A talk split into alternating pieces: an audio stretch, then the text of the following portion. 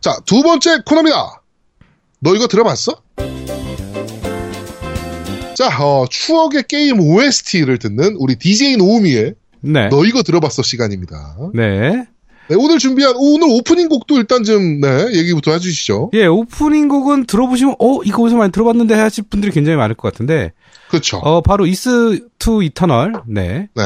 어, 나왔던 오프닝 곡이죠. 아 나는 Ys Two Special밖에 안 해봤는데.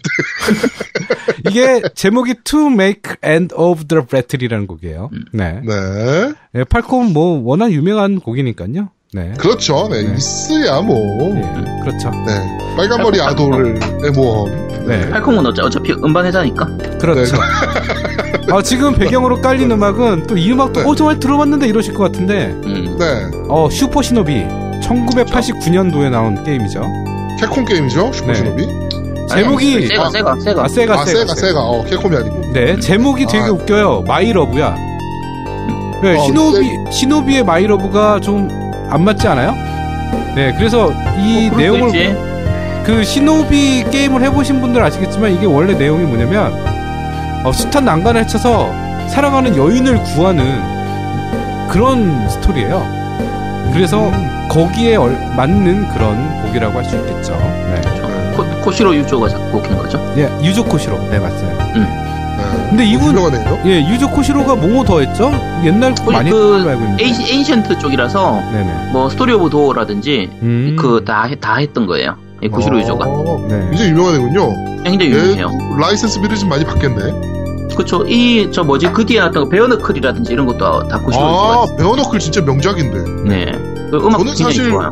팽스크롤 격투 게임에서는 베어너클을 진짜 탑으로 꼽거든요. 음, 그렇죠. 네. 네.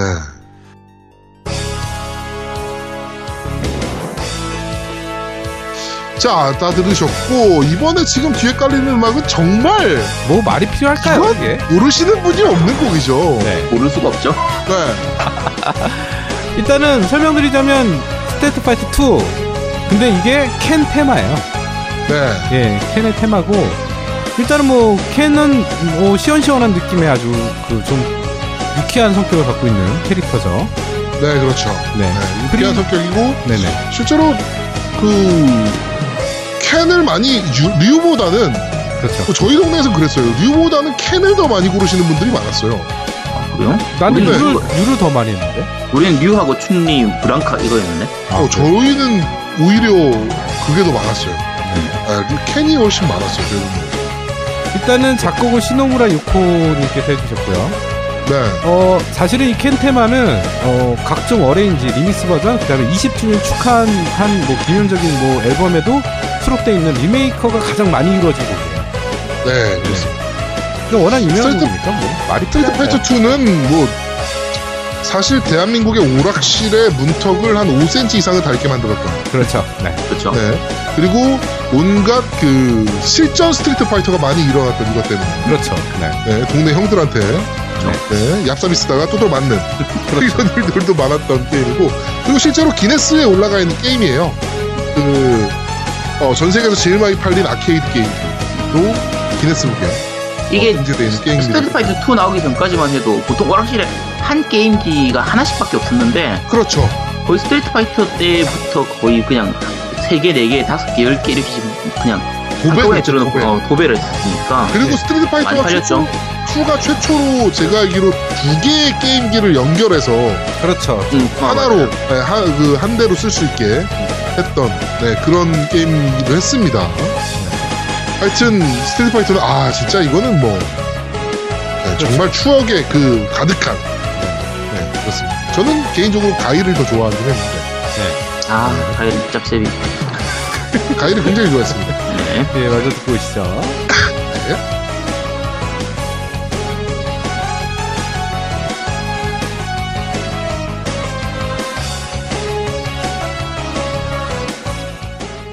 자 오늘은 Street Fighter 음악까지. 네네. 네, 근데 아까 생각해보니까 Ys도 코시로 유조 같은데? Ys 시리즈 나왔던 그 시절에 코시로 유조가 팔- 팔콤에 있었거든요? 아 잠깐만요. 아, 네. 그래서? 아마 Ys, 네, Ys나 Xanadu도 코시로 유조가 맞아요. 예, 아닌데? Ys도 코시로 유조가 맞습니다. 네. 네, 아마 그럴 거예요, 그쪽이. 네, 맞습니다. 대단한 애구나. 어, 되게 네. 아니, 애가 아닙니다. 나이가 되게 많으신 분이에요. 아, 뭐 그렇지. 나이 네. 많겠지. 쟤는 다 애래. 예술인을 그렇게 비하하지 마세요. 네? 기억나지 않습니다. 네. 알겠습니다. 자, 어, 오늘 준비하시느라 고생 많으셨고요. 바쁘신 와중에도 이렇게 준비를 해주셨는데. 아, 나는 이 코너를 오늘 뺄 줄 알았더니 이걸 넣었어, 얘가. 왜 넣는지. 네, 대본에 참, 들어있었어요. 깜짝 놀랐네. 네. 그렇습니다. 자, 그러면은, 어, 너 이거 들어봤어 코너는 여기까지 네네. 진행하도록 하겠습니다. 네. 자, 마지막 코너입니다. 아제트의 그런데 말입니다. 자, 아제트의 어, 그런데 말입니다 코너입니다. 네. 오늘은 어, 저희가 후원을 받았던 타이틀이죠?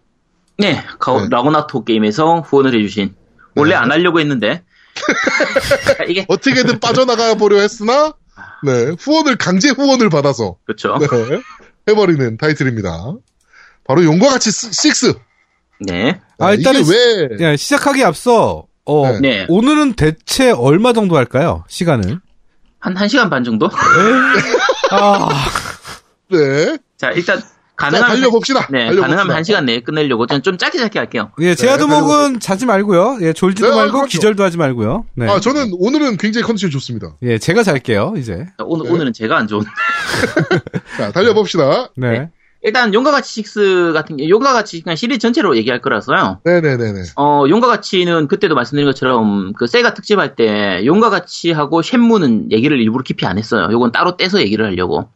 네. 예, 자, 그래서 쉔무까지 같이 좀 얘기를 하도록 할게요. 네.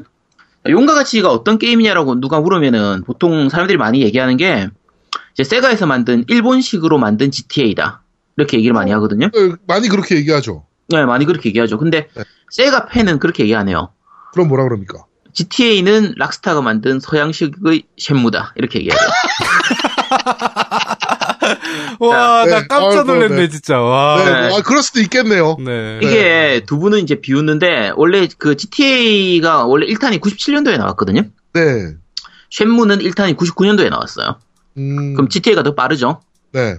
근데 우리가 지금 생각하는 GTA의 모습 있잖아요. 그거는 3부터 시작이거든요. 그건 3부터란 말이에요. 네. 근데 3는 2001년도인가 2002년도인가 그때 나왔거든요. 네, 그렇죠. 그래서 쉔무가 더 빨라요, 사실. 네. 그리고 그 쉔무 우리가 지금 GTA 하면 떠오르는 모습들을 그 3D로 된 구현되어 있는 세상에서 흔- 우리가 흔히 오픈월드라고 부르는 네. 이제 돌아다니면서 이제 지나가는 사람 쫓아다녀도 되고 길거리에 들어가서 뭐 가게에 들어가서 뭘 사 먹어도 되고 네네네. 뭐, 뭐 테니스장 보이면 테니스 치고 오락실 보이면 오락하고 뭐 quest를 진행해도 되고 안 해도 되고 sub quest가 굉장히 많아서 네, 맞습니다. 이런 식의 자유도가 높은 그 sandbox 게임들 이런 게 이제 보통 이제 그 GTA 아류작이라고 부르는 뭐 Saints Row라든지 Sleeping Dogs라든지 뭐 이런 네네네네. Mafia 같은 게임들 있잖아요. 네. 이런 게임들이 다 그런 GTA류 게임이잖아요. 그렇죠. 예. 어, 근데 이런 게임의 모습을 처음 보였던 게 쉔무예요. 사실 생각해 보니까 또 그렇기도 하네요. 네. 그러니까 모태가 된 것 같은 느낌. 네. 그리고 그, 네. 그쵸. 쉔무 같은 경우에 사실 장르 이름이, 그 쉔무 장르가 뭔지 아세요? 그건 잘 모르겠습니다. 쉔무의 장르가 free예요 F-R-E. 아, free. 네, free인데, 네. 그러면 아, 자유도를. 제가 영어 공부를 하고 있어서. 아, 그쵸. 네. 네. 자. free. 네. 음. 자유로, 자유를 생각하는 free를 생각할 텐데, 제작사에서 공식적으로 밝힌 그거는 Full Reactive Eyes Entertainment.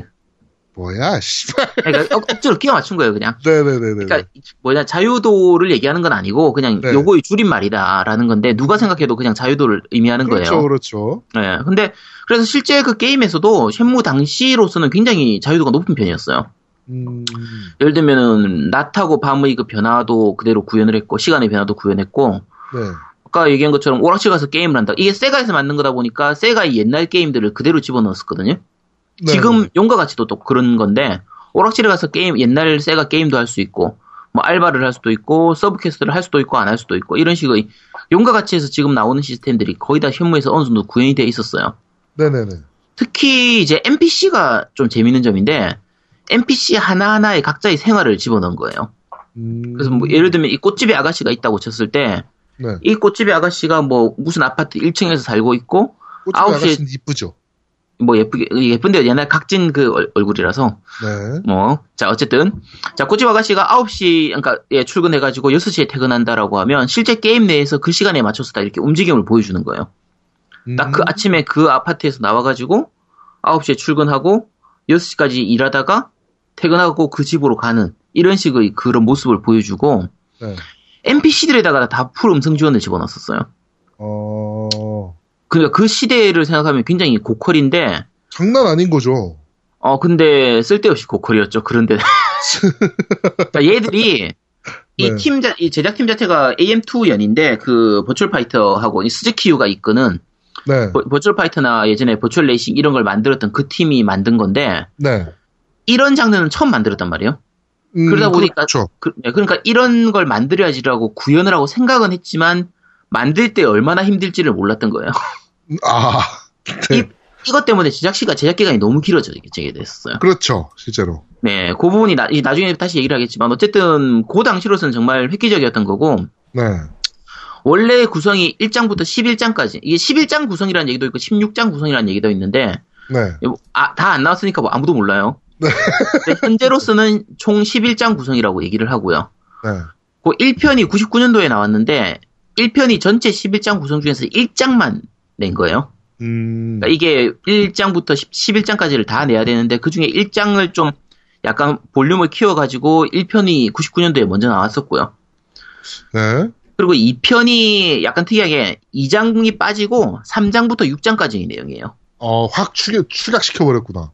좀 어느 정도 추약이 됐죠. 네. 추적이 됐고 그리고 3편이 만약에 나온다고 하면 7장에서 11장까지의 내용으로 해서 완결 짓게 될 걸로 보여요. 네. 나온다고 하면 네. 나올지 안 나올지 사실은 잘 모릅니다. 나올지 안 나올지 아직 모르죠. 그래서 네. 1장 같은 경우에 1, 그러니까 1편이 그 당시에 드림캐스트로 나왔었는데 네. 그 GD 디스크 3장이었고요.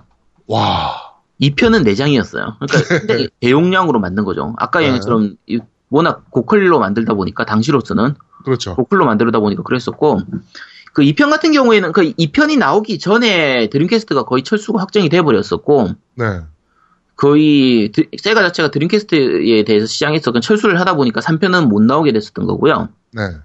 그 1편이 워낙 말아먹었으니까 그렇죠. 정확하게 말하면 말아먹은 건 아닌데 나중에 말씀을 좀 드릴게요. 하고 그리고 재밌는 것들이 좀 있죠. 그쵸. 그리고 나중에 2편 같은 경우에는 그 엑스박스로 발매가 됐었거든요. 9 네. 엑스박스. 아, 그랬나?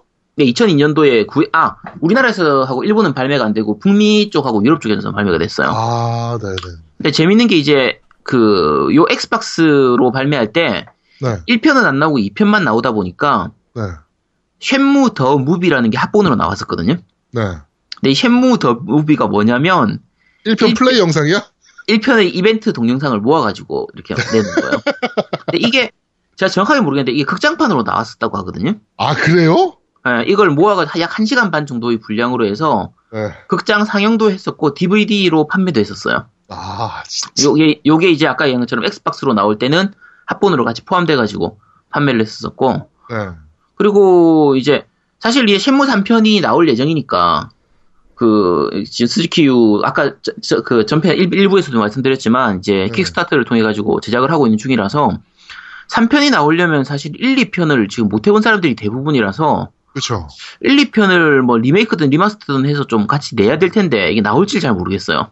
음. 좀 어쨌든 3편을 즐기려면 1, 2편의 내용을 알아야 되니까 이 전체가 다 이어지는 거거든요. 전혀 네. 별개의 내용이 아니라서 이어지는 내용이라서 근데 나올지 안 나올지 모르겠고요. 쉔무는 다들 알겠지만 망했어요, 사실. 제작비가 당시 70억 엔이 들어갔거든요. 네. 700억이 들어갔는데 그때 확률로 하면 800억, 900억 정도가 들어갔는데 네. 이게 당시 기네스 1위였어요. 제작비 기준으로. 네. 뒤에 이거 기록을 깬 게 GTA 4가 1억 불인가? 그러니까 1억 불로 기록을 떼- 깨기 전까지 네. 얘가 1위였거든요. 아, 진짜. 근데 이걸 계산을 하면 그 당시의 드림캐스트를 가지고 있는 전 세계 유저가 쇳물을 두 장씩 사야지 제작비가 붙어요. 그러니까 어, 어떻게 생각하면 이게 만들 애당초에 만들질 말았어야 되는 게임인데 네. 왜 이런 게임을 만들었냐 세 가지 착오가 있었어요. 첫 번째는 쉔무가 처음 개발될 때- 될 때는 드림캐스트용으로 이렇게 크게 만들려고 한 게 아니라 네. 세턴용으로 만들기 시작했었어요. 아, 애초 개발을. 개발은 처음 개발은 뭐였냐면 세턴용으로 버추얼 파이터에 나오는 아키라 있죠. 아키라를 주인공으로 해가지고 그냥 버추얼 파이 그 파이터의 그 외전 스토리로 RPG로 만들거나 어드- 어드벤처로 그냥 외전으로 만들려고 했었거든요. 그러고 보니까 생긴 게 좀 비슷하긴 하네요. 예, 그쵸. 그래서 어차피 그 같은 팀이니까. 그러니까 사실은 재미로 만들던 그 게임인데, 음, 이게 생각보다 괜찮다 싶으니까 오리지널 스토리로 바뀌고 주인공도 이제 바뀌고 해가지고 드캐로 개발되면서 드캐로 넘기고 거기에 맞춰가지고 일이 점점 커진 거예요. 네, 그러다 보니까 처음부터 제대로 이렇게 프로젝트를 해서 만든 게 아니다 보니까 네. 좀 이게 첫 번째 문제였고요. 두 번째는 자유도 높은 이런 류의 게임을 open world 게임을 처음 만들다 보니까 시행착오가 너무 많았던 거예요. 음, 그래서 제작 기간 제작 기간이 미친 듯이 늘어나고 제작 기간이 늘어나니까 제작비도 늘어나게 됐죠. 그렇죠. 그리고 세 번째 이제 가장 큰 문제가 드캐가 너무 안 팔렸어요. 이게- 아프네요. 네, 하다 못해 드캐가 예를 들면 전 세계적으로 뭐 한 2, 3천만 대 이상 이렇게 팔렸다. 네, 그러면은 예를 들면 2천만 대 팔린 쉐어에서 뭐 한 3, 400만 장 이렇게 팔리면은 어느 정도 제작비를 회수할 수 있었을 텐데 득회가 너무 안 팔렸으니까. 그러니까 이제 좀 제대로 판매량을 확보하기가 좀 힘들었죠. 사실. 네. 그래서 어쨌든 여러 가지 이런저런 문제로 인해 가지고 쉔무는 망했고요. 쉔무의 그 DNA를 이어받은 게 용과 같이에요. 그래서 이제 본격적으로 용과 같이 시리즈를 얘기하도록 하겠습니다. 네. 그러니까 자, 용과 같이 시리즈 같은 경우에는 아, 사실 이 오늘 얘기할 때 제일 어려운 부분 중에 하나가 용과 같이 시리즈는 그 재미가 스토리가 정말 재밌거든요. 그 스포일러가 될 수 있으니까. 그쵸 스포일러가 될 수 있기 때문에 제가 가급적이면 스토리는 얘기하지 않고 특징이나 이런 거 중심으로 얘기하긴 할 텐데 네, 요 부분부터는 아무래도 스포일러가 좀 들어갈 수도 있어요. 그러니까 정말 스포일러가 싫다, 나는 스포일러 정말 안 하고 안 듣고 싶다. 그러면 여기서부터는 듣지 말으셔야 됩니다. 네. 근데 어쨌든 최대한 스포일러는 안 하고 얘기를 하도록 할게요. 아, 근데 어, 나 여기서 일단- 질문 하나 있어요. 네, 나는 이 게임을 나도 해보긴 했는데 네. 왜 게임이 용과 같이지?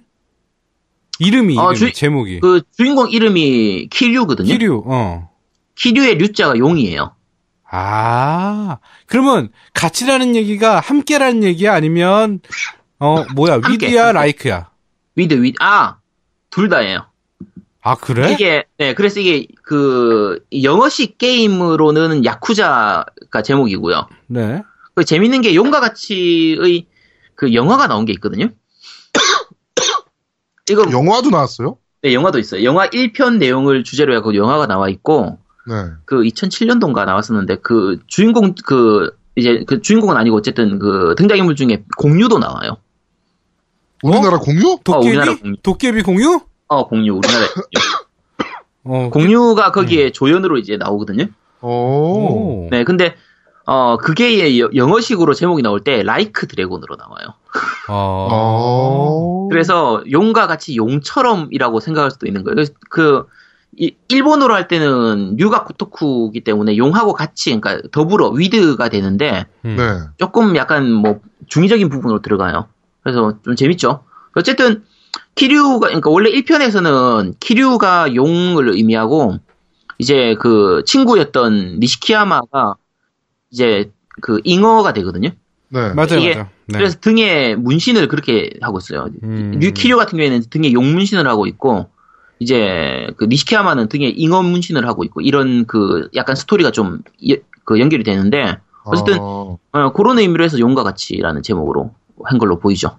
음. 그거 다른 질문은 더 없죠? 네, 없어요. 네. 네, 자 그래서 일단 시리즈 전체적인 공통점만 먼저 얘기하면 아까 말씀드린 것처럼 open world하고 sandbox긴 한데 쓸데없이 욕심 부리진 않고 그냥 일본식으로 적당한 sand 그 sandbox 적당한 open world예요. 음, 음. 그러니까 그 확실하게 필요한 부분에 대해서만 세- open world sandbox를 하기 때문에 그 이제 쓸데없이 open world 만들어서 할 것도 없는 그 모 게임보다는 훨씬 나아요. 네. 괜히 자동차 만들어서 운전도 못하게 하는 것보다 여기서는 아예 자동차 운전하는 건 안 나와요. 중간에 미니 게임으로 잠깐 나오긴 하는데 음. 뭐 쓸데없이 open world 이런 거 안 하거든요. 그래서 F 모 게임 말씀하시는 거죠? 네, F 모 게임. 오, 모잘 F? 게임, 모 F 게임. 음. 그렇죠. 네. 네. F 모 F 모 게임이죠. 네.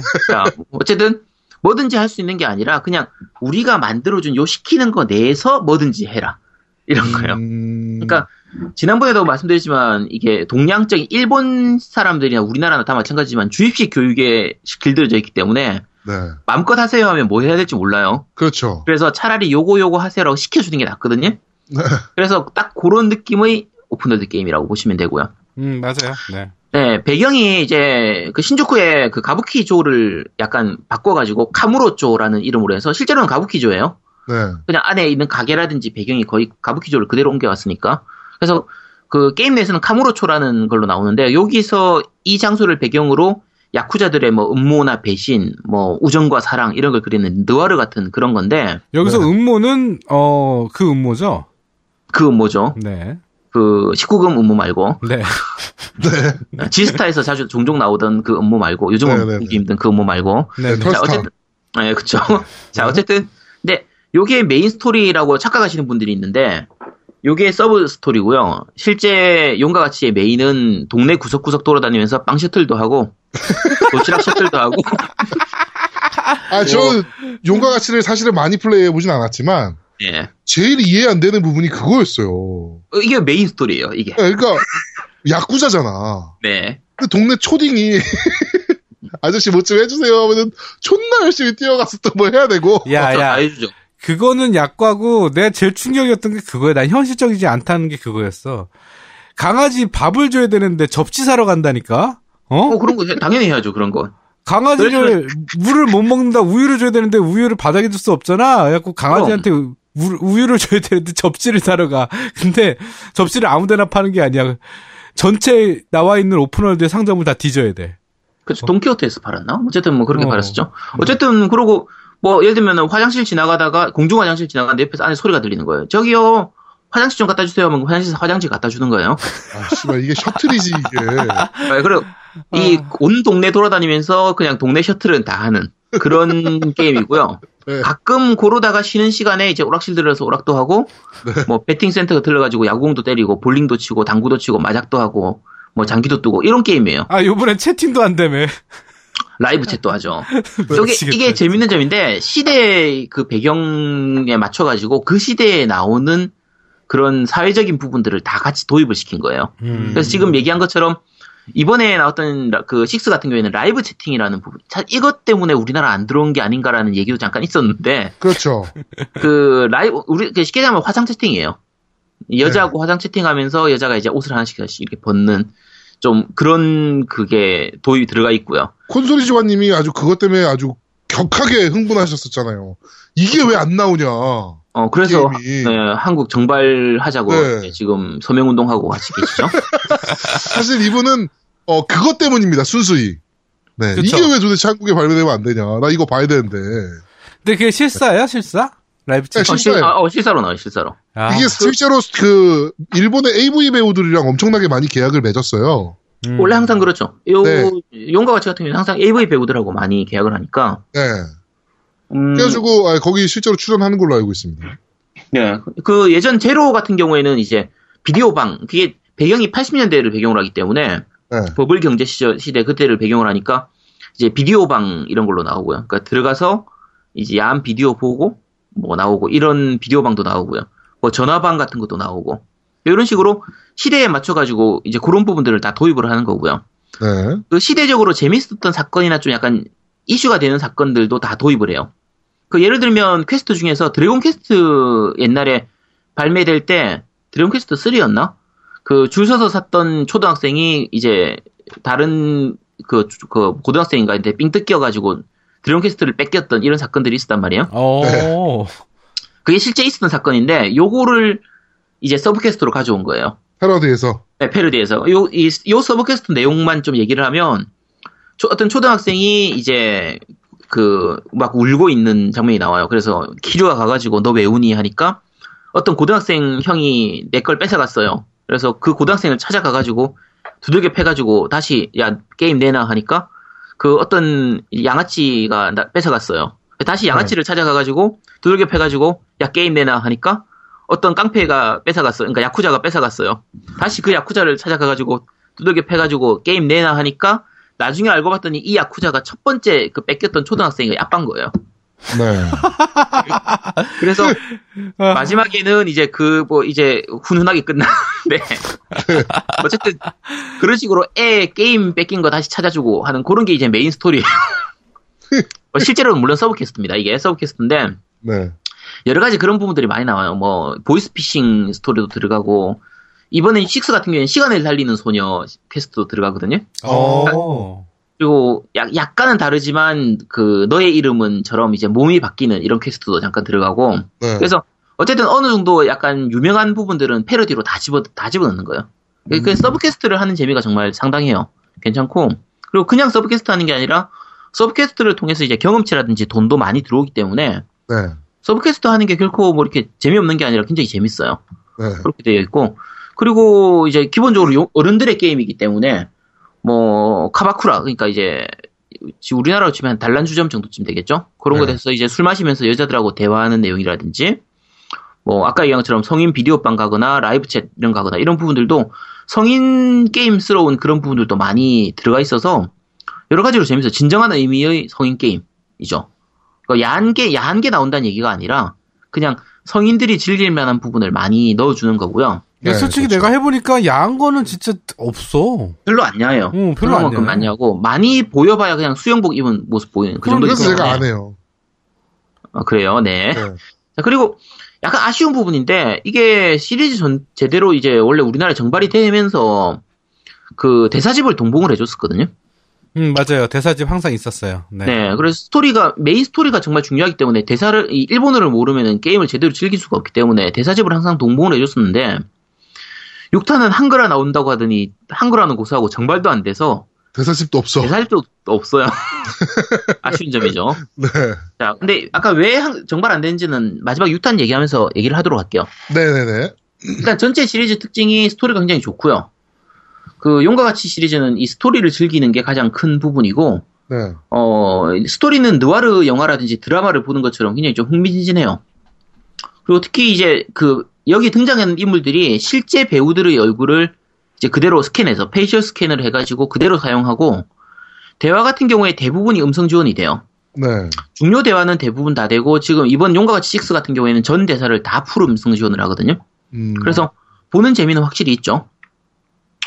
그리고 그 용과 같이 시리즈는 전통적으로 업데이트나 DLC가 추가될 때 돈을 안 받아요. 항상 무료로 해주거든요. 네. 그래서 대부분의 업데이트들이 추가로 이제 추가 이후에 그 그러니까 업데이트로 인해서 추가되는 컨텐츠들이 꽤 많은데 그 이걸 항상 무료로 하기 때문에 뭐 맨날 뭐 옷이나 노래, 액세서리 이런 거 돈 받고 팔아먹는 그런 애들하고는 다르거든요. 그래서 처음 살 때 믿고 구입하셔도 됩니다. 지금은 구입하고 싶어도 못하지만 네. 그 일단 작년에 그 제로하고 그 극이 그 한글화돼서 발매됐기 때문에 네, 그렇죠. 그 개인적으로는 6탄보다 얘들이 더 재밌었어요. 음. 6탄도 재밌긴 한데 제로나 극도 충분히 재밌으니까 네. 혹시 안 해보신 분들은 뭐 그냥 믿고 구입하셔도 됩니다. 이건 진짜 재밌어요. 제로가 재밌어요? 극이 더 재밌어요? 하나. 어 그건 무, 무조건 극부터 해야 돼요. 아. 그 극이 1탄이기 때문에 1탄의 네. 리메이크이기 때문에 극을 먼저 하고 극이 재밌더라. 그러면 제로를 하시면 됩니다. 음, 알겠습니다. 네. 자, 그리고, 자, 이제, 어, 하나하나씩 좀 시리즈별로 짚어가면서 좀 얘기를 할게요. 이게 전체를 다 하려고 하면 너무 내용이 길기 때문에 그냥 약간 축약시켜가지고 얘기를 할 테고요. 네. 그 6탄에서 사실 구입하시면은 그 회상 메, 회상이라는 메뉴가 있어요. 그래서 그걸 보면 스토리가 다 나오거든요. 그러니까, 스토리, 스토리는 생략하도록 할게요. 네. 아, 그리고 그리고 스토리 얘기하다 보면 또 스포일러 될 수 있으니까. 네. 그리고, 그래서 6탄 구입하셔서 스토리를 다 보시면 됩니다. 일본어로 돼 있지만, 뭐, 아, 아, 알아서 보세요.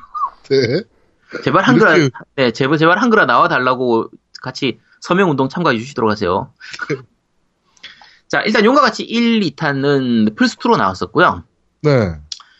그 1, 2탄은 그냥 같이 얘기할게요. 왜냐면 그 1, 2탄 같은 경우에 합본으로 HD로 해서 플스3로 다시 나, 그 나왔었거든요. 그래서 그 지금 해보실 분들은 플스2를 하긴 좀 힘드니까 플스3 가지고 계신 분들은 그 플- one two 합본을 구입하시면 돼요. 이게 그때 플러스 무료로 풀렸던 것 같은데 아마 그래서 가지고 계신 분들이 있을 거예요. 그거 혹시 안 해보셨으면은 그 하- 해보시도록 하시고요. 네. 어, 1편은 배경이 카무로초만 나와요. 그러니까 카부키초만 배경으로 하고, open world라고 하기에는 맵이 조금 좁은 편이에요. 전체 그 음. 구성이 좀 좁은 편인데, 대신에 카부키초는, 카무로초는 굉장히 재현이 잘 돼 있는 편이고, 네. 크, 맵 크기는 안 크지만 밀도 있게 이것저것 할 수 있는 건 굉장히 많아요.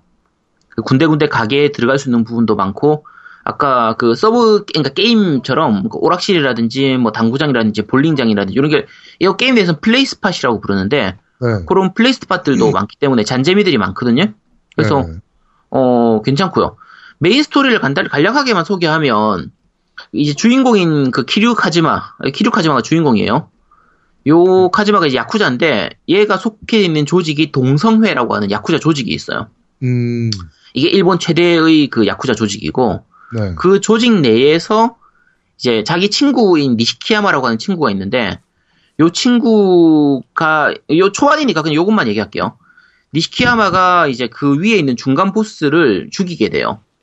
이제 어떤 사유로 자기 여자친구를 이제 이렇게 뭐 강간하려고 하는 그런 부분들 때문에 네. 이제 죽여 죽여버리게 되는데 그 죄를 자기가 대신 그냥 내가 대신하겠다 해서 자기가 죽인 걸로 하겠다 해서 자기가 대신 그 죄를 덮어쓰고 감옥에 들어가는 거예요. 아, 음, 근데 그렇지. 이게 감옥에 가는 걸로 끝나는 게 아니고 원래대로라면 걔네는 그쵸. 자기 선배를 죽인 거잖아요. 맞아요. 그래서 조직에서 얘를 죽이기 위한 그 네. 자객들을 계속 보내고 해요. 네. 깜빵 안에서도 아, 계속 그 죽이는 네. 시도를 하고 있죠. 네, 그런 아, 시도를 하고. 실제로 그렇군요. 네, 그래서 실제로 깜빵 안에도 갔다 오고 갔다 오고 난 다음에도 계속 그 이유 때문에 다른 조직원들한테 공격을 받게 돼요. 아, 자, 공격을 받게 되는데 그 10년 동안 이 친구였던 니시키야마는 오히려 조직의 중간 보스급으로 올라가게 되거든요. 야 그러면 뒤 좀 봐줘야 되는 거 아니야 그 새끼가? 자, 그런데 이 사이에서 여러 가지 음모와 이좀 비밀들 뭐 그런 게 아, 나와요. 요, 요거를 파헤쳐 가는 게 게임의 재미거든요. 그렇지. 그렇군요. 음. 그래, 이 조직 내에서 여러 가지 그 조직 사이에서의 세력 싸움. 그러니까 조직, 어, 재밌겠는데? 네, 그 세력 싸움도 나오고, 그리고 정치인들하고 이렇게 얽혀있는 그런 유착 관계, 이런 부분들도 나오기 때문에 굉장히 네. 재밌고요. 그리고 여기서 중심 인물로 나오는 것 중에 하나가 하루카라고 하는 여자애가 나와요. 그렇지. 네. 근데 그 하루카가 처음에는 그냥 별것 아닌 것처럼 보이는데, 알고 봤더니 되게 좀 큰 비밀이 숨겨져 있는, 음. 좀 그런 인물로 나오게 되거든요. 음, 요거는 더 얘기하면 스포일러라서 얘기는 안 할게요. 네. 어쨌든 그런 부분들 이게 1탄의 내용이고요. 그 시리즈 전체적으로 쭉 나오는 메인 주인공들이 1탄에서 대부분 나- 등장해요. 이제 아까 얘기했던 키류 카즈마. 이 주인공이 그 흔히 말하는 착한 야쿠자예요. 의리에 네. 살고 의리에 죽는 이런 정의의 정의의 주인공. 음. 초등학생들이 네, 시키는 대로 다 하는. 네. 그렇죠. 망 셔틀하고 도시락 셔틀하고 뭐 이런 거 다 하는. 자 그리고 그 약간 재밌는 캐릭터인데 막 마지막 고로라는 캐릭터가 나와요. 이게 애꾸눈으로 이제 음. 처음 나올 때는 악역이고 그냥 사이코 같이 약간 미친 개 이런 그 여기서 별명도 광견이에요 미친 개거든요. 음, 네. 맞아요. 근데 어 나중에 뒤에 가면 자기만의 정의가 있고 이렇게 좀 개그 담당하기도 하고요. 맞아. 일- 음. 그냥 처음 1탄에서는 그냥 악역 중에 한 명이었고 악역이지만 나름대로 괜찮은 이런 느낌이었는데 나중에는 이제 5탄에서는 이제 어느 정도 비중을 갖고 나오고 그 제로에서는 이제 더블 주인공을 해서 마지마 고로하고 키류가 각각 주인공이 돼요. 그 두 명의 음. 주인공으로 나오거든요. 어, 그래서 꽤 비, 비중 있는 그 인물이에요. 음. 그리고 다테라는 형사가 이제 다른 주인공 중에 메인으로 나오고 그렇죠. 그리고 이제 아까 얘기했던 하루카. 음. 하루카는 여기서는 이제 그 그냥 고아처럼 이렇게 해서 키류 카즈마가 같이 데리고 다니게 되는데 네. 시리즈를 진행하면서 계속 하루카가 나오기 때문에 사실 1탄부터 5탄까지를 계속 해온 유저들한테는 정말 또 하나의 딸 같은 존재예요. 이 얘가 성장하는 걸 계속 봐왔으니까. 네. 그리고 5편에서는 주인공 중에 한 명으로 나오거든요. 음, 근데 우리가 조작하는 주인공 중에 한 명으로 나오기 때문에 정말 그 애를 키우는 느낌으로 키우는데 6편이 욕먹, 욕먹는 이유 중에 하나가 6편에서 얘가 너무 망가져요. 좀 다른 의미로 망가지거든요. 네. 이거, 이것 때문에 6편이 욕먹어요. 6편 스토리 때문에 욕먹는 경우가 있는데 그게 이 제일 큰 문제가 이 하루카예요. 하루카에 달려있는 음. 거고 그 네. 딸 같은 앤데, 그렇지. 망가지면 안 되지. 네, 근데 뭐 성격이나 망가지고 이런 것보다 좀 여러 가지로 망가지는 부분들이 있어요. 네. 어쨌든 그런 부분들이 있고, 자, 이, 그 1편은 그냥 가, 그, 가부키조만 중심으로 하는 거고, 그 1편이 그렇게까지 성- 주변에서는 사실은 성공 못 한다고 했었어요. 이게 야쿠자 게임은 그러니까 폭력 조직을 상, 주인공으로 하는 게임들은 성공을 못 한다는 게 그 전에 게임계에서 정설이었거든요. 네. 그런데 그 예상을 뛰어넘고 성공했죠. 성공했고 이제 2편 같은 경우에는 이제 카무, 그 가부키조만이 아니라 오사카까지 나와서 오사카의 도톤보리를 주- 그 배경으로 또 해요. 그 어, 게임 내에서는 소텐보리라는 이름으로 나오는데 네. 그 실제는 도톤보리죠. 누가 도톤보리 봐도 그- 도톤보리죠. 뭐. 네 남바역 쪽에 있는 그 도톤보리를 배경으로 해서 네. 그 이제 간사이에서 그러니까 오사카니까 간사이 쪽에 간사이의 용이라고 부르는 또 다른 그 라이벌이 등장해요. 네. 그래서 요 그 용하고 이 동경의 용하고 둘이가 싸우는 게 메인 스토리가 되고요. 이 편에서는 재밌는 게그 한국 조직이 나와요. 진권파라고 하는 한국 조직이 나오는데 네. 이 진권파이들은 한국말을 하거든요.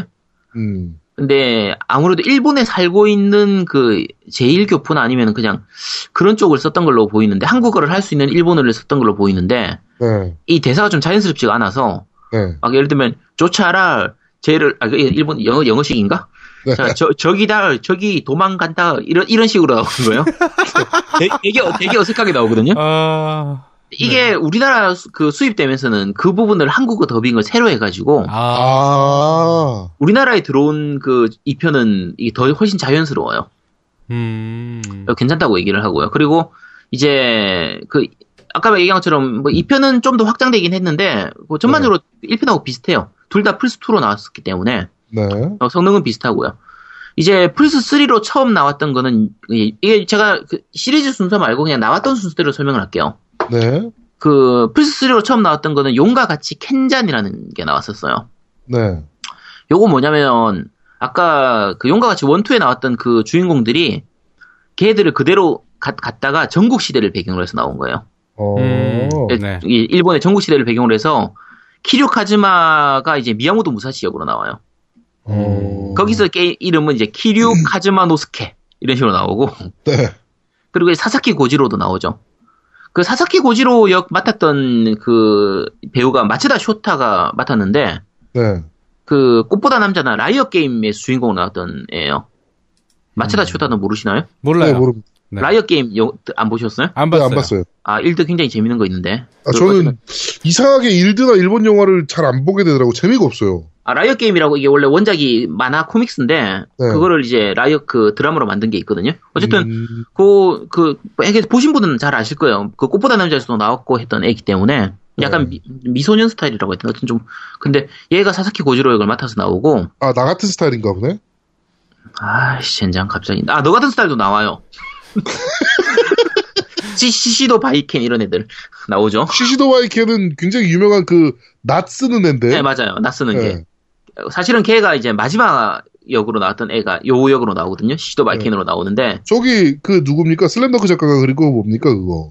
어 베가본드 아, 베가본드에도 시시도 바이켄이 나오거든요. 네 베가본드가 어차피 미야모토 무사시 이야기니까 존, 존나 멋있게 나오는데, 시시도 바이켄. 그쵸. 거기서는 멋있게 나오는데, 여기서는 그렇게 멋있게 나오진 않아요. 아, 그래요? 네. 네. 자, 어쨌든, 이게 전국 시대를 배경으로 하기 때문에, 기존 시리즈하고는 스토리 연계가 없기 때문에, 스토리 완성도는 상당히 괜찮아요. 음, 괜찮은 편이고, 지- 마찬가지로 전국 시대가 배경이니까, 그 전투가 검을 사용하는 전투거든요. 네. 그래서 검을 이용해서 이 써는 맛이 되게 좋게 잘 구현되어 있고, 네. 그리고 이제, 배경은 교토라서 기온을 배경으로 해요. 기온은 이제 기온 거리가 있죠. 보통 기온 마츠리로 유명한 그 거리고, 네.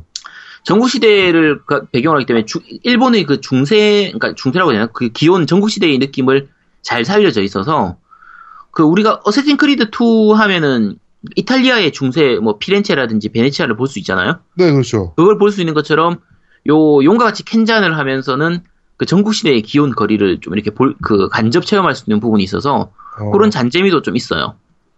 그리고 아까 얘기한 것처럼 검을 전투로 검을 이용한 전투를 하기 때문에 다양한 무기를 쓸 수가 있거든요. 그래서 뭐 검 하나를 드는 거라든지 이도류라든지 뭐 작은 검, 소도, 태도, 이렇게 큰 검을 쓰는 거 이런 식으로 그 다양한 검을 쓸 수 있기 때문에 이런 재미들이 전투의 재미가 좀 색다른 편이라서 어, 꽤 괜찮은 편이고요. 다들 안, 해보, 안 해보실 테니까 그냥 얘기 쭉쭉 할게요. 네. 네. 그냥 쭉 자. 해요, 그냥. 어. 자, 그 다음으로 나왔던 게 용과 같이 3예요. 자, 그 용과 같이 캔장 같은 경우에는 사실은 시험용으로 만든 거예요. 그러니까 플스 3를 처음 이제 쓰는 거다 보니까 아, 수 여러. 가지 음. 네, 플스 3의 기능을 좀 이것저것 써보기 위해서 시범용으로 만들어졌던 게 이제 외전으로 만든 거고 네. 그 뒤에 나중에 이제 어, 다른 게임들도 그 새로운 기기가 나오면은 이런 식으로 시험용으로 좀 약간 만드는 편이었거든요. 네. 그런 것들은 거의 외전을 먼저 만드는 게 좀 약간 전통이라면 전통이에요. 음, 자, 그래, 플스 3의 이제 기능을 제대로 쓰기 시작한 용과 같이 3가 그래픽이 확 좋아지죠. 음. 확 좋아지고, 이번에는 오키나와, 오키나와까지 나와요. 이게, 어, 굉장히 확장되네요. 네, 그리고 이제 키류, 이 배경에 키류가 이제 어렸을 때 고아원에서 자랐었는데, 그, 이제 그 고아원 이제 이름이 아사가오라고 해서, 네. 이게 아마 아사가오가 나팔꽃이라는 뜻일 거예요. 아마. 네. 근데 어쨌든 아사가오라고 하는 그 고아, 고아원이 있는데, 그 고아원에서 아까 그 하루카 여자애하고 같이 그 고아원 애들하고 같이 살면서 이렇게 조용히 지내고 있었는데, 요 땅을 이제 개발하기 위해서 리조트 이런 거 개발한다고 해가지고, 그 고아원을 팔라고 하는 그런 이제 위협이 이렇게 들어오는 거예요. 이렇게 막 음. 좀 조직이나 이렇게 좀 돈 있는 애들 와가지고 야 너 빨리 땅 팔아 이런 식으로 해서 들어오면서 약간 좀 다툼이 일어나고 그리고 의문의 그 키류하고 알기, 알고 있었던 다른 사람들이 의문의 살인을 살해를 당하기 시작하면서 강제로 키류가 소환돼서 네. 나오는 그런 거거든요. 음. 그래서 이제 스토리가 진행되는 거라서 아까 카무로초는 항상 나오고요. 어차피 가부키초는 항상 나오고 오키나와의 그 유쿠 거리가 되게 잘 구현되어 있어요. 네. 그리고 오키나와 배경이라서 낚시도 하고 골프도 치고 예, 오키나와가 이제 동양의 뭐 하와이라고 불리잖아요. 그렇죠. 그래서 휴양지로 그런, 유명하잖아요. 네, 휴양지로 유명하니까 그래서 이번에 저희 회사 워크숍을 오키나와로 갈 것 같습니다. 아, 저 같이 좀 하면 안 되나요? 주- 주식, 주식 좀 해가지고. 자, 어쨌든 그런 그런 배경들이 좀 약간 섞여 있고 네. 오키나와 같은 경우에는 약간 몇 가지 좀 이제 약간 부연 설명을 좀 하자면 그 원래 오키나와가 일본이 아니었거든요. 유쿠 왕국이라고 하는 다른 나라였어요. 어. 그게 일본으로 편입된 게 그렇게 오래되지가 않았거든요. 아, 그래요? 네, 그래서 그게 그 18세기인가 19세기인가 어쨌든 초반에 그때 이제 오키나와가 이제 일본으로 들어왔던 거기 때문에 그 전까지는 다른 나라였거든요. 다른 나라였고 정작 일본으로 들어간 다음에 2차 세계대전 할 때는 거기가 전쟁을 되게 많이 했던 지역이에요. 네. 전투로 인한 피해를 굉장히 많이 입었던 곳이라서 그런 부분들이 게임 내에서 이제 알게 모르게 조금씩 이렇게 노출이 돼요. 음. 그래서 오키나와에 대한 부분을 좀 많이 이렇게 보여주기 때문에 네. 좀 알고 보면 재밌는 부분들이 있어요. 잠깐만, 그러면 툼레이더 1그 리메이크 된 거 있잖아요. 아, 리메이크가 네네네. 아니고 저거 된거 리, 있잖아요. reboot reboot 된 거. reboot 된 거. 네. 거기도 그게 오키나와일 수도 있겠네.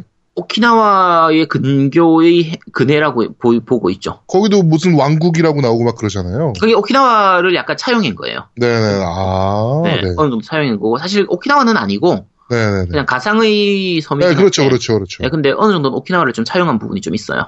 음, 네. 자, 어쨌든 용과 같이 3는 뭐 그런 내용이고요. 네. 자, 용과 같이 4는 이제 이 그 플스 3로 마찬가지로 나왔었는데 네. 어, 이 전작까지는 키류 카즈마만, 키류만 계속 조종했었는데, 반해서, 용과 같이 4 같은 경우에는 주인공이 4명이에요. 어, 그래서, 아키야마 슌이라고 해서 이제 사채업자, 스카이 파이낸셜이라고 하는 걸 조, 그, 운영하는 사채업자하고, 그 사이지마 타이가라고 하는 그, 감옥에 있다가 나온 탈옥, 탈옥범이 있어요. 네. 탈옥범하고, 이제 타니무라 마사요시라고 해서 경찰 한 명까지 해서, 총 4명의 입장을 교대로 스- 이제 플레이해 가면서, 각각의 시점에서의 부분을 이제 보는 거죠. 음, 그래서 비교하자면 뭐 GTA5하고는 조금 다르긴 한데 어쨌든 캐릭터를 근데 GTA5처럼 캐릭터를 바꿔가면서 즐기는 건 아니고 네. 스토리 진행에 따라서 그냥 1장은 얘로 하고 2장은 얘로 하고 3장은 얘로 하고 그러니까 옛날 뭐 Final Fantasy 13 같은 경우에도 그랬었죠. 이제 장에 따라서 이제 캐릭터를 서로 바꿔가면서 이제 플레이를 하는 그런 네네네네. 방식으로 그렇게 이제 스토리가 진행이 되는 편이고요. 나중에 뒤에 가서는 얘들이 다 모이긴 하죠. 모이는 거고 스토리는 이제 조직하고 조직 간의 항쟁이 좀 커요. 그리고 이제 그러니까 이 여러 조직들 간의 그 싸움 부분하고 그리고 그 사이에서의 그 인간관계 이런 부분들을 좀 많이 보고 있는 편인데 네. 어 여기서는 아까 얘기했던 아키야마 슌이라는 캐릭터가 제일 메인이에요. 그 사채업자 네. 네, 얘 네. 얘에 대한 부 얘는 이제 이 뒤에도 계속 나오거든요. 그 네. 후속작들에서도 계속 나오는데 얘가 좀 메인이 돼서 좀 등장하게 되고요. 어 전반적으로 꽤 재밌긴 해요. 그러니까 여러 가지 시점에서 보고 그러니까 키류 카즈마가 아닌 인물들도 하고 캐릭터 간에 그 싸우거나 이럴 때도 캐릭터 간의 그- 그 특징이 좀 많이 드러나거든요. 네, 그래서 네, 네. 어, 재밌게 할 수 있고요. 자, 이 다음으로 나왔던 게 이제 그 용과 같이의 유일한 흑역사인데 용과 같이 Of the End라고 나와요. Of the End라는 게임이 나와요. Of the End. 네. 네, Of the End. 혹시 아시는가요? 이 게임? 좀비. 그쵸, 좀비예요. 네. 근데 이때 당시에 좀비 게임들이 되게 많이 유행했었어요. 네, 좀비가 많이 유행했죠. 예, 그, 근데 그 뭐더 뭐죠? 그 포뭐 뭐4 뭐 어찌고 있었고 하여튼 Left 4 Left Dead. 어, 어. 맞아요. 그러니까 좀비 게임들이 굉장히 유행했던 시기야 이 시기. 맞아요. 네. 자, 근데 다들 알고 있죠. 멀쩡한 게임에다가 좀비 집어넣으면 망해요. 그렇죠. 자, 넵튠, 넵튠 대 좀비, 넵튠도 잘 나가다가 좀비 군단 완전히 망했거든요. 자, 지금 좀비 넣으려고 하는 게임 하나 있죠. Metal Gear Solid Survive라고. 제가 어차피, 제가 어차피 이거 별로 기대는 안 하는데, 얘들 좀비 나온다고 할 때부터 이미 그냥 망하겠구나 생각을 하고 있어요. 이거 어차피 망하겠죠. 망할 겁니다. 네. 자, 근데, 이제, 용과 같이 같은 경우에도 망했어요. Of the End 같은 경우에, 이 아주 재미없는 건 아닌데, 기존에는 이제, 야쿠자의 게임이었다가, 갑자기 그 카무로초에 좀비가 퍼지는 거예요. 그러면서, 이 좀비가 더 퍼지는 걸 막기 위해서 군대가 출동해가지고 전체 카무로초를 다 봉쇄를 해버려요. 네. 그리고 이 안에서 이제 싸우는 거예요. 그러면서 이제 좀비가 왜 퍼졌는지, 뭐, 그거에 바이러스를 퍼뜨린 배후 세력은 누군지, 이런 걸 찾아가는 건데, 이게 어떻게 보면은 그 Dead Rising하고도 좀 비슷한데, 음, 딱 잘라 얘기해서 Dead Rising이 훨씬 재밌습니다. 제일 큰 문제가 뭐냐면, 그, 이게 원래 격투 게임을 하다가, 주- 이제 좀비를 상대로 격투를 하기 좀 애매하니까, 총을 사용하거든요? 그래서 전투 방식이 이제 주먹이 아니고, 뭐 권총이라든지 shotgun이라든지 라이플이라든지 뭐 Gatling, 뭐, 바주카, 뭐 이제, grenade launcher 이런 거 있잖아요? 네. 그런 것들을 무기로 사용하는데, 타격감은 괜찮은데 조작감이 너무 구려요. 어, 이게 격투 게임에서 그냥 총을 곁들이는 정도로 쓰는 그 조작감에서 그, 그 조작 방식에서 그 조작 방식 그대로 이제 총을 메인으로 쓰다 보니까 이 시원시원한 맛이 하나도 없고 네. 좀 조작감이 너무 힘들거든요. 그래서 그냥 좀비 나오는 게임 하려고 하면 그냥 Dead Rising 하시면 됩니다. 어, 그 일단 주인공은 그 아까 얘기했던 키류 카즈마하고 아키야마 슌 4탄에서 주인공으로 나왔던 아키야마 슌하고 이제 1탄에서 제가 언급했던 미친 개 마지마 네. 고로 그리고 2편에서 라이벌로 나왔던 고다 류지라는 애가 이제 4명이 주인공으로 나오는데 네네네. 마찬가지로 4편처럼 각각의 주인공을 이제 플레이하고 제일 마지막에 각자 모여가지고 같이 하는 이런 느낌인데 어 스토리가 너무 안드로메다로 가가지고 제가 용과 같이는 다 재밌겠지만 얘는 얘는 솔직히 재미가 없어요. 네. 그냥 사면 안 되는. 네, 얘는 그냥 넘어가시도록 하세요. 이거는 그냥 흑역사입니다. 자, 그리고 그 다음에 나왔던 게 이제 PSP로 두 개가 나왔어요. 흑표 용과 같이 신장이라고 하는 게임이 두 개가 나왔는데, 네. 어, 요건 어디서 제작했냐면, 그, AKI라고 하는 회사 혹시 아시는가요? 압니다. 너무 잘 알죠. 네, 데, 어떤 데. Def Jam 만든 회사. 그렇죠, 맞아요. 네, Def Jam 저 만들었던 Def Jam 회사라서. 엄청 좋아하거든요. 네, Def Jam이 정말 명작이죠. 네.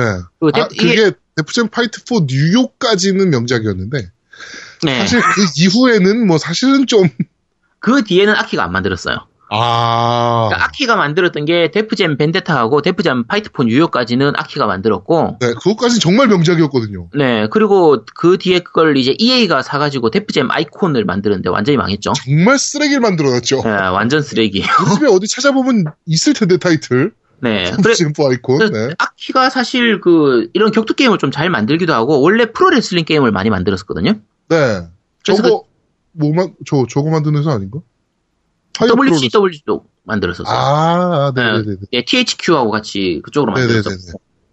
그, 저 뭐지, 그, 저 뭐지, 그쪽 파이, 파이어는 그쪽이 아니던 건데, 유키스가 그쪽을 만들었었나? 유쿠스가 네, 유쿠스가 만들었- 파이어 프로레슬링 만들었다고? 아닐 그 거? 어느 쪽인지 기억이 잘 안 나요. 어쨌든 네. 두, 그, 요 두 개가 제일 큰 그거라서, 유크스가 나중에 스맥다운하고도 유크스에서 네, 만들었으니까. 그게 스- 그 그걸 이제 Yuke's에서 만들죠. 네, 그쪽에서 만들었으니까. 네. 그래서 어쨌든 정확하게 기억이 안 나네요. 자, 어쨌든 근데 얘들이 만들다 보니까 그 PSP의 그 성능의 한계도 있고 해서 네. 원작처럼 이렇게 제대로 된 open world를 만들지 못하고요. 그냥 약간 흉내낸 정도로만 만들고 네. 대신에 전투 부분이 정말 재밌게 돼 있어요. 어. 이게 레슬링 만드는 회사에서 만들다 보니까 이 잡기 기능이 굉장히 좀 잘 돼 있거든요. 네네네네. 그래서 그리고 이 스토리가 어떻게 돼 있냐면 주인공이 키류가 아니에요. 주인공이 키류가 아니고 여기서는 우쿄 타치야라고 해서 이제 양 그냥 말 그대로 양아치예요. 네, 그냥 건달이 아니고 네, 건달이 아니라 그냥 양아치 같은 애가 길 갔다가 삥 뜯고 뭐 이런 애들. 예, 얘가 그래서 야, 초아 스토리만 좀 얘기하면 얘가 그 이 동성애 아까 이 키류가 가- 속해 있는 조직이 동성애니까 네. 그 동성애라는 조직을 사칭해가지고 다른데 이제 삥 뜯으려고 한 거예요.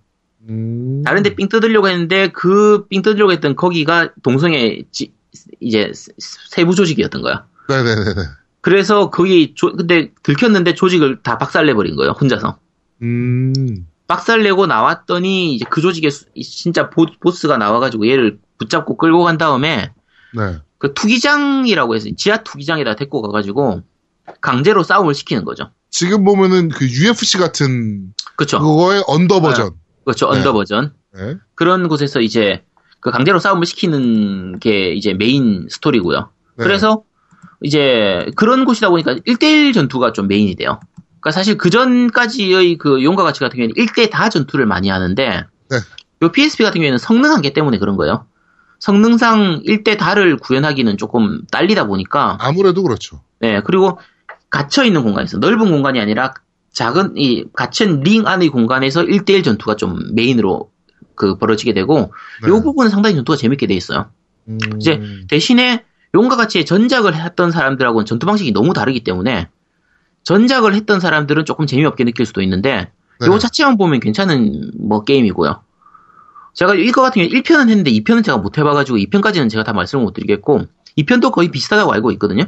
그래서 뭐 어쨌든 괜찮은 뭐 게임이고요. PSP로 나왔었던 게임입니다. 네네네. 자 그리고 그 다음에 나왔던 게 이제 플스3로 나왔던 용과 같이 5. 음. 자 용과 같이 5는 부제가 꿈을 이루는 자인데 네. 그 여기서는 이게 볼륨이 제일 커요. 제가 역, 역대 이 이후에 나왔던 게임들 중에서 용과 같이 5가 제일 볼륨이 큰게 네. 도시가 아까 그 카무로초 외에 그러니까 동경 외에 삿포로, 나고야, 오사카, 후쿠오카가 다 등장하거든요. 네. 그리고 등장 인물이 다섯 명이에요. 그래서- 음, 맞네요. 네, 키류카즈마는 항상 나오는 거고 네. 이제 사탄에서 나왔던 이제 아키야마 슌하고 그 사이지마 타이가도 나오고 그 새로운 캐릭터로 이제 야구 좋아하는 시나다 다치오까지 나오고요. 네. 그리고 하루카 여자 애 있죠. 네. 네, 하루카가 이제 조작 캐릭터로 나오는데 이게 참 깡패 게임인데 여자애가 주인공이니까 얘가 싸우기 좀 힘들잖아요. 네. 얘는 어떻게 싸우냐면 댄스 배틀을 해요. 어. 얘가 이게 주인공 건달끼리. 아니 아니 네. 얘는 건달이 아니니까. 네. 자 그리고 이게 그 제목이 꿈을 이루는 자인데 네. 이 하루카가 꿈꾸는 건 아이돌을 꿈꿔요. 음. 그래서 노래하고 춤추고 이런 걸 연습을 해가지고 그럼 점- 프로듀스 101 같은 거 나와가지고 어 핑미업 같은 거 해줘야 되는 거 아니야? 어 중간에 노래가 많이 나와요. 아, 실제로 네. 네 실제로 얘가 아이돌을 꿈꾸기 때문에 네네. 그 노래도 꽤 나오는 편이거든요. 아, 네. 어, 그래서 그 아까 제가 얘기한 것처럼 여기서 이렇게 힘들게 5탄에서 이렇게 힘들게 얘가 하루카가 아이돌이 됐거든요. 네. 그 이제 6탄에서 얘가 그 우리 아빠가 그러니까 사실 5탄 끝부분이긴 한데 어쨌든 6탄에서 시작하는 게 얘가 우리 아빠가 야쿠자예요라는 걸 밝히면서 은퇴하는 걸로 시작을 해요. 6탄 시작이. 아, 그래서 그리고 이제 그 망가지죠. 좀 여러 가지 이런 걸로 해서 어쨌든 네. 5탄까지 내용은 이런 식으로 내용이 흘러가게 되고요.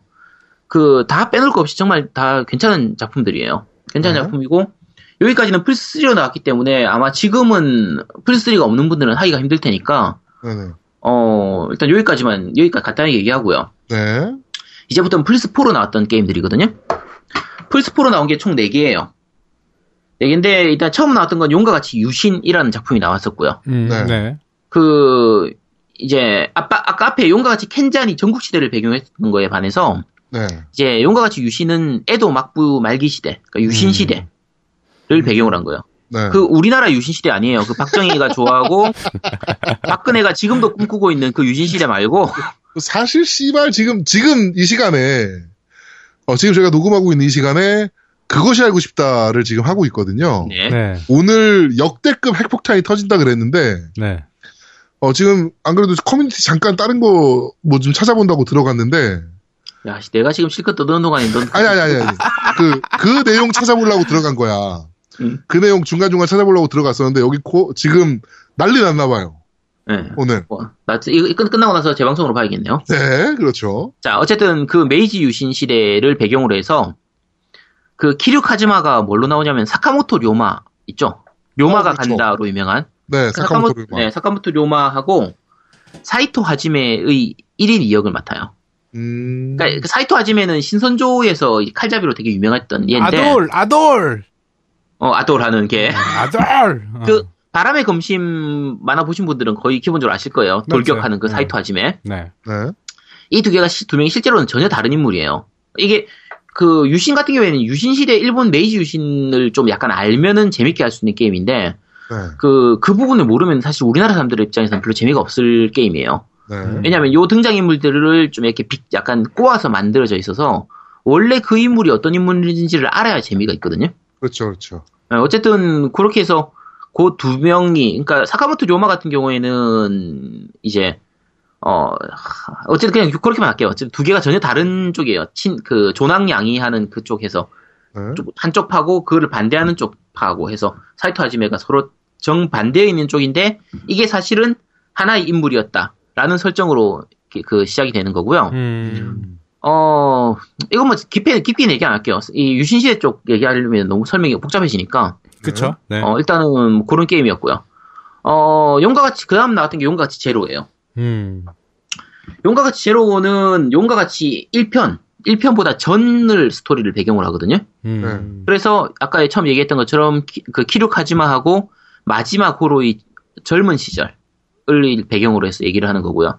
네. 키류 카지마는 신주쿠의 카무로초에 있고 마지막 호로는 오사카의 소텐보리, 그러니까 도텐보리를 배경으로 있- 있기 때문에 네. 서로 다른 곳에 있다가 어떤 사건을 지내면서 이 둘이 같이 만나고 이제 같이 지- 이제 스토리를 진행하는 이런 식으로 이제 진행이 되고요. 네. 어 이제 80년대 후반, 90년대 초반, 아마 80년대 후반이었던 걸로 기억하는데 그때를 배경으로 하고 있기 때문에 뭐 전화방이라든지 비디오방 이런 것도 등장하고 네. 그 오락실에 가보면 이제 스페이스 해리어, 판타지 존, 어, 네. 뭐 아웃런, 행온 이런 게 다 나와요. 네. 그래서 음. 전반적으로 재밌고 전투 스타일이 굉장히 재밌어요. 이게 그 전투 시스템이 이제 실시간으로 전투하는 거를 이제 기본 이제 스타일하고 스피드 그러니까 속도가 빠른 스피드가 빠른 스타일 그다음에 파워가 강한 스타일을 실시간으로 이렇게 바꿔가면서 할 수 있거든요. 어, 그래서 전투 시스템은 이 제로나 극이 정말 재밌어요. 제일 잘 돼 있었거든요. 네네. 그래서 어쨌든 요게 전투 시스템이 재밌고 그리고 특이한 게 이제 부동산 경영이나 술집 경영도 할 수 있어요. 네. 오. 그래서 이걸 해보면은 확실히 알 수 있죠. 돈 벌려면 물장사, 물장사가 최고입니다. 그렇습니다. 돈 벌려면 물장사하고 부동산으로 돈 버는 게 최고라는 걸 이제 네. 확실히 알 수 있어요. 이거 맨날 길거리에서 그 싸우면서 삥 뜯어가지고 돈 버는 것보다 물장사 하는 게 한 방에 돈 벌 수 있는 게 확실하게 돈 벌, 돈 제대로 벌 수 있거든요. 음. 그쵸. 그래서 어쨌든 네. 요런 부분을 제대로 가르쳐 주는 현실 경영 게임이고요. 음. 어, 그 다음에 나온 게 용과 같이 극이죠. 그렇죠. 용과 같이, 용과 같이 극은 용과 같이 제로의 시스템을 가져와서 용과 같이 1편을 리메이크한 거예요. 음. 그래서 1편의 스토리를 그대로 즐길 수 있는데 그거를 용과 같이 그 제로의 시스템으로 전투 시스템 이런 것들도 다 그 시스템을 발전시켜서 하니까 네. 현재 나온 것 중에서는 가장 완성도가 높다고 생각해요. 제가 했던 것 중에서는 용과 같이 그게 가장 완성도가 높았었고요. 네. 그 기본 스토리는 1편하고 똑같은데 중간중간에 이제 이벤트 씬이라든지 몇 가지 이런 부분들을 좀 더 추가를 했어요. 어, 그래서 아까 처음 1편 스토리 얘기할 때 키류가 깜빵 갔다 온 사이에 그 친구였던 니시키야마가 좀 이렇게 많이 변했거든요. 음, 네네. 맞아요. 근데 네. 1편을 할 때는 그 얘가 왜 이렇게 변했는지를 설명을 안, 설명이 안 나와요. 근데 용과 같이 극에서는 그 니시키야마가 왜 변했는지를 좀 이렇게 약간 설명해 주는 동영상들이 좀 삽입이 돼 있어서 음. 네. 사실은 그거 봐도 좀 내가 납득은 안 가는데 어쨌든 어느 정도는 설명을 좀 하고 있고요. 그래서 암시하는 일편- 거지, 암시, 그냥. 음. 아니 그냥 대놓고 보여주긴 하는데 아니 아무리 저래도 저렇게까지 싸가지 없게 어, 비할 수 있나 특히 좀 그런 느낌이라서 그쵸. 네. 예. 예, 어쨌든 그냥 1편을 해봤던 사람이라도 충분히 다시 해볼 가치가 있으니까 용과 같이 그건 꼭 해보시도록 하세요. 네. 네. 어 그리고 이제 그 다른 뭐 미니 게임들도 많이 들어가 있고 어이 용과 같이 그게 그 구입하면 그 용과 같이 6에 선행 체험판 코드가 들어 있었거든요. 네. 어, 요, 맞다. 이, 소- 이 선행 체험판은 한글화가 돼 있어요. 아, 그래? 아, 이거는 한글화가 돼 있는데 정작 본편은 한글화가 안 돼 있으니까 참 아, 마음이 아프죠. 그렇죠. 네네. 네. 자, 어쨌든, 뭐, 여기까지는 전작이고요. 자, 이제부터 용과 같이 6를 좀 얘기를 할게요. 그렇죠. 음, 네. 자, 용과 같이 6가 이제 오늘 얘기할 메인 부분인데, 어, 이- 이게 용과 같이 6는 이제 왜 발매가 안 되는지를 얘기하려면 우익 논란 부분을 얘기를 해야 되니까, 네. 스토리를 얘기 안 할 수가 없습니다. 네. 여기부터 진짜 스포일러네요. 네. 직접적으로 스포일러를 하면은 또 이제 문제가 되니까, 그렇죠. 네. 자, 여기서부터는 한 5분 정도는 좀 약간 스포일러였으니까 이게 싫은 분들은 뛰어넘으셔도 괜찮고요. 약간 약간 네. 제가 돌려서 은유적으로 표현을 할게요. 자, 제가 스토리를 하나 생각해 봤거든요. 네. 자, 우리나라에서 예를 들면 게임이 나온다고 쳐요. 네. 주인공이 네. 그 우파도 아니고 좌파도 아닌 그냥 평범한 조폭이에요. 그게 일반적인. 일반적인 조폭이에요. 근데 얘가 어떤 사건에 휘말려 가지고 조직하고 조직 사이의 그 전쟁을 벌리다가 어떤 비밀을 알게 되는 거예요. 국가를 어. 뒤흔들 만한 어떤 큰 비밀을 알게 되는데, 그것이 알고 싶다네. 그치. 근데 그 비밀이 어떤 거냐면, 예를 들면, 박정희 시절에 네. 극우 정치인들이 네. 자기들 나름대로 이제 나라를 위하는 거라고 생각해가지고 핵폭탄을 만든 거예요. 오, 핵무기를. 핵무기를 만든 거지. 네. 근데 그 핵무기를 만들었다는 사실이 밖으로 새나가면 안 되니까, 비밀이 새나가면 안 되잖아요? 그렇죠. 그래서 뭐 중앙정보부라든지 공안검사라든지 이런 걸 이용해가지고 멀쩡한 사람들 데려다가 간첩으로 몰아가지고 죽여버리고 고문하고 그러는 거야. 아, 씨발, 우리나라 실제로 있었던 일이잖아. 아니 그냥 내가 그냥 지어낸 거야 내가 그냥 실제로 했었던 건 아니고 그냥 지어낸 거야. 아닌데? 아니 그러니까 지어낸 거라니까 그냥. 자 어쨌든 다 들어봐봐. 쳐 그냥. 아, 네. 자, 일단 앞으로는 그렇게 하고 그리고 이제 뒤로 폭력 조직까지 만들어가지고 네. 정부하고 뒷거래하면서 눈에 거슬리는 애들은 다 죽여버리는 거예요. 음. 아이, 씨발, 뭐가 달라? 그러니까 뭐 예를 들면 뭐 이정재라든지 가대 네. 가상인물이야 뭐 서방파 김태촌이라든지 네. 뭐 전, 전주파 용팔이라든지 이런 어. 애들을 이용해가지고 네. 뭐 이제 여론 조작도 하고 막 아까 얘기한 것처럼 모르 여러 사람 죽이기도 하고 뭐 정경련 같은 거 만들어가지고 어버이연합 이런 거 뒤에서 몰래 후원해가지고 여론 조작도 하고 네. 뭐 온갖 나쁜 짓을 다 했다고 치는 거예요. 아니, 지금 대한민국인데? 아니 그 예다 예를 들은 거라니까 그냥 이게 가상이에요. 가상 실제로 그랬다는 게 아니고 가상이에요. 네. 가상이고 그리고 이 조직 이런 조직의 중심에 있는 게 이제 표면적으로는 기업도 있는 거야. 예를 들면 뭐 한, 어. 예를 들면 예를 삼성 삼별. 어, 삼성전자 이런 데가 있다고 치는 거지. 네. 그러면은 얘들이 이제 사실은 기업으로서 돈을 벌면서 뒤로는 핵폭탄을 숨기고 있고 네. 정부에서는 이제 뭐 대통령령이나 법이나 이런 거 만들어가지고 이 삼성전자가 잘 커나갈 수 있도록 편법으로 막 도와주고 어, 뭐 합병 거- 같은 거 도와주고. 그치, 합병 같은 거 도와줘서 불- 불법 증여도 할 수 있게 하고 세금 포탈도 할수 있게 하고 주가 조작도 할 수. 아, 아이, 씨발, 그런 나라가 있어? 아니 그냥 가상의 얘기예요. 내가 그게 지어낸 얘기예요. 그냥 아, 열받네요, 지금 듣다 보니까. 했다는 거지. 자 그래서 자 근데 요런 스토리로 진행이 됐는데 요렇게 정경 유착을 하면서도 이 삼성전자의 이제 회장인 뭐 김건희 이런 사람 있잖아요. 네. 김건희가 이제 자기 자식이 이제 김재용한테 이제 뭐 자기 재산 이런 거 불법으로 막 밀려주고 이렇게 하려고 하는데 네. 사실은 이게 다 나라를 위한 거였다. 이 핵, 핵폭탄 숨긴 게 다 나라를 위한 거였고, 그래, 다, 다 자기만의 정의를 가지고 있었고, 애국보수. 그렇지, 애국 보수였다는 거지. 나는 네. 사람을 죽이고 온갖 비리를 다 저지른 게 다 나라를 위한 거였다. 네. 그래서 나중에 이제 결국은 주인공이 이 김건희도 죽이고, 뭐, 이 조직도 다 와해시키고, 아까 서방파 김태촌이나 뭐 전주파 용팔 이런 거 다 무너뜨리고, 이렇게 해서 끝, 게임이 끝났는데, 네. 게임이 끝나면서 아까 얘기했던 뭐 이런 애들이 각자 나름대로는 정의를 갖고 있었네라는 스토리로 이제 진행이 된다고 하면 음. 이게 분명히 이제 우익이 악역으로 나오잖아요. 네, 그렇죠. 그 주인공이 그걸 무찌르는 거란 말이에요. 네. 근데 이걸 보면서 우리가 기분이 좋을까라는 거지. 그러니까 음. 어떻게 보면은 이게 적이 악역이긴 하지만 왠지 좀 이 뭐 박정희나 수구 꼴- 꼴통들 꼭 쉴드 치는 영화처럼 보일 수도 있단 말이에요. 어. 이게 이건 얘인데 용과 같이 식스도 비슷한 느낌으로 나가게 돼요. 음. 그러니까 용과 같이 식스도 그러니까 물론 이게 딱 정확한 건 아닌데 어느 정도 이제 좀 그거를 합리화시키는 합리화까지는 아니고 그러니까 지난주에도 말씀드린 것처럼 이 감독은 어느 정도의 악역으로만 보여준 거고 어. 이 정도는 충분히 뭐 별 문제가 없지 않겠냐라는 정도 수준으로 해서 만든 부분이에요. 어. 근데 사람에 따라서는 그렇게 받아들이기가 힘든 게 있는 거죠. 아, 그렇지. 그게 뭔 얘기인지 아. 알겠네. 온갖 악행을 다 저, 저질렀는데 그 악행에 대해서 합리화하려고 하는 모습들이 많이 비춰지니까 그러니까 네. 게임 내에서는 어. 그 주인공이 그걸 합리화하려고 하는 부분들이 좀 있는 거예요. 어, 그러니까 그거를 바라보는 아무리 그게 악당이고 나중에 그렇죠. 뭐 죽게 되든 뭐 안 해 피엔딩으로 끝나게 되, 되든 음, 그 그리고- 모습 비춰지는 모습 자체의 진행 과정이 힘들다는 얘기잖아. 그렇죠. 네, 그렇죠. 어. 그리고 그 나중에 밝혀졌을 때 예를 들면 그 조직이 시켜가지고 사람을 막 죽였던 그 공안 검사가 공안 검사나 뭐 중, 중앙정보부에서 일했던 그, 그 새끼가 아, 아 욕하면 안 되는데 어쨌든 그 주인공이 뭐 나름대로는 뭐 그냥 좀 마음을 좀 개- 바- 고쳐 먹고 좀 착한 애였다 이런 식으로 스토리가 좀 진행이 되는 부분이 있어요. 그걸 이해하고 이렇게 해주는. 네. 아. 그런 그게 좀 받아들이기 힘든 거지. 어느 정도는. 어쨌든 좀 그런 부분들이 있고, 음. 그, 일단 몇 가지 나머지 자잘한 부분 하면은 이제 게임 내에서 한국 조직도 등장해요. 아까 그 진권파, 2에서 나왔던 그 진권파의 그, 이제, 후, 세부 조직이라고 해야 하나? 어쨌든 후계 조직도 등장하게 되는데, 네. 이제 중, 중간 대사에서는 뭐 그런 식으로 나와요. 그, 그 조직 너 복수하려고, 하니까 이제 큐리하고 붙으면서 너 그 조직 복수하려고 하냐 하니까, 아, 그, 위에, 윗대 얘기는 나한테 있어서는 이제 도요토미 히데요시가 우리나라, 그, 조- 그 임진왜란 때 우리나라 쳐들어온 거하고 마찬가지처럼 나하고 아무 상관없는 얘기다. 옛날 얘기일 뿐이다. 이런 식으로 표현을 하거든요. 네. 음. 근데 요 대사가 뭐 이제 인터넷에서 가끔 스크린샷 찍어가지고 하는데, 이 내용 전체를 보면 그다지 그렇게 큰 중요한 대사는 아니에요. 음. 요게 문제가 되진 않았을 거라고 보고요. 그리고 음. 그이 보스 이게 악역으로 좀 등장하거든요. 한국 조직이. 근데 그 게임 내에서는 나름대로는 어느 정도 자기만의 정의를 가지고 있고 나름대로 좀 멋있게 나와요. 한준기라는 그 보스가 나오죠. 그 아까 조직 보스가 한준기라는 애가 나오는데 그 일본 그 우익 쪽 앞잡이 노릇하다가 죽는 부분이라서 조금 약간 찝찝한 부분도 있긴 하거든요.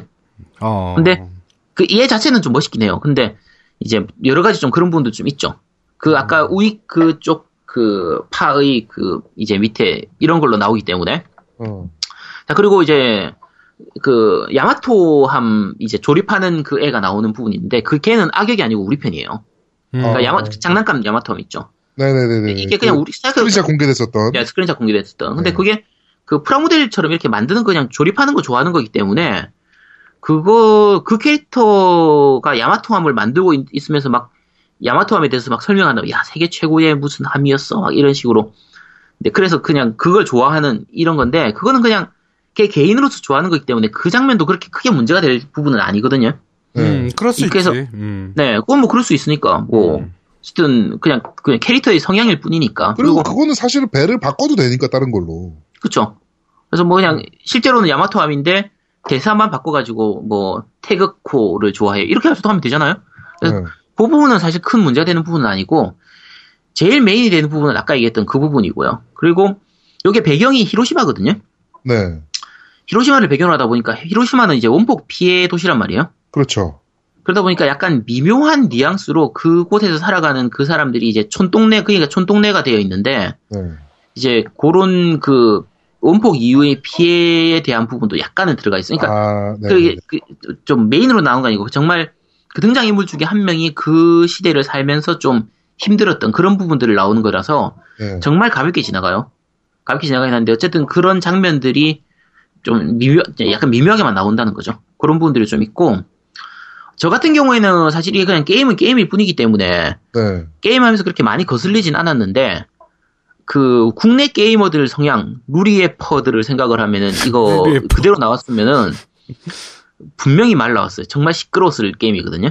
음. 어, 네, 그 우리- 아마 이거 거슬리다고 해요. 그러니까 제가 그냥 생각한다고 하면 10명이 플레이를 한다고 치면 네. 예를 들면 8명에서 9명은 별 문제 없이 받아들이는데 한두 명이 이상하게 받아들인다고 하면 그냥 생각할 때는 그 한두 명이 이상한 거 아니야? 야, 그별 문제 없는 건데 왜 그래? 이렇게 생각할 수도 있지만 네. 만약에 국내에서 우리나라에서 용과 가치가 뭐 만장이 팔린다고 치면 네. 10명 중에 한두 명이 이상하다고 느끼면 결국은 만 명 중에서 1, 2천 명은 이상하다고 느낀다는 거예요. 어. 그러면 충분히 기분 나빠질 수, 예, 그러면은 나올 수가 없죠, 사실. 그리고 제가 생각했을 땐 10명 중에 한두 명이 아니라 이게 그대로 나왔으면 10명 중에 한 4, 5명은 좀 찝찝했을 거예요. 어, 어, 수 꽤. 음. 네. 네, 꽤 찝찝했을 부분이라서 네. 요거는 발매 중단한 게 맞다고 생각을 해요. 아, 아제스님이 보시기에도, 네, 제가 봤을 때는 그 어떻게 수정을 해서 어떻게 할 수 있는 부분들이 아니라서 네. 발매 중단할 수밖에 없었다고 보여요. 없었다고 음. 보이고 그리고 일단 그 음, 어쨌든 게임 그 우익에 대한 부분은 그- 그렇게 정리를 좀 할게요. 다른 부분 혹시 궁금하신 거 있으신가요? 없어요. 이게, 네, 그냥 나는- 저거만 물어볼게요. 순수히, 네. 정말 순수히 게임으로서만의 재미는 어때요?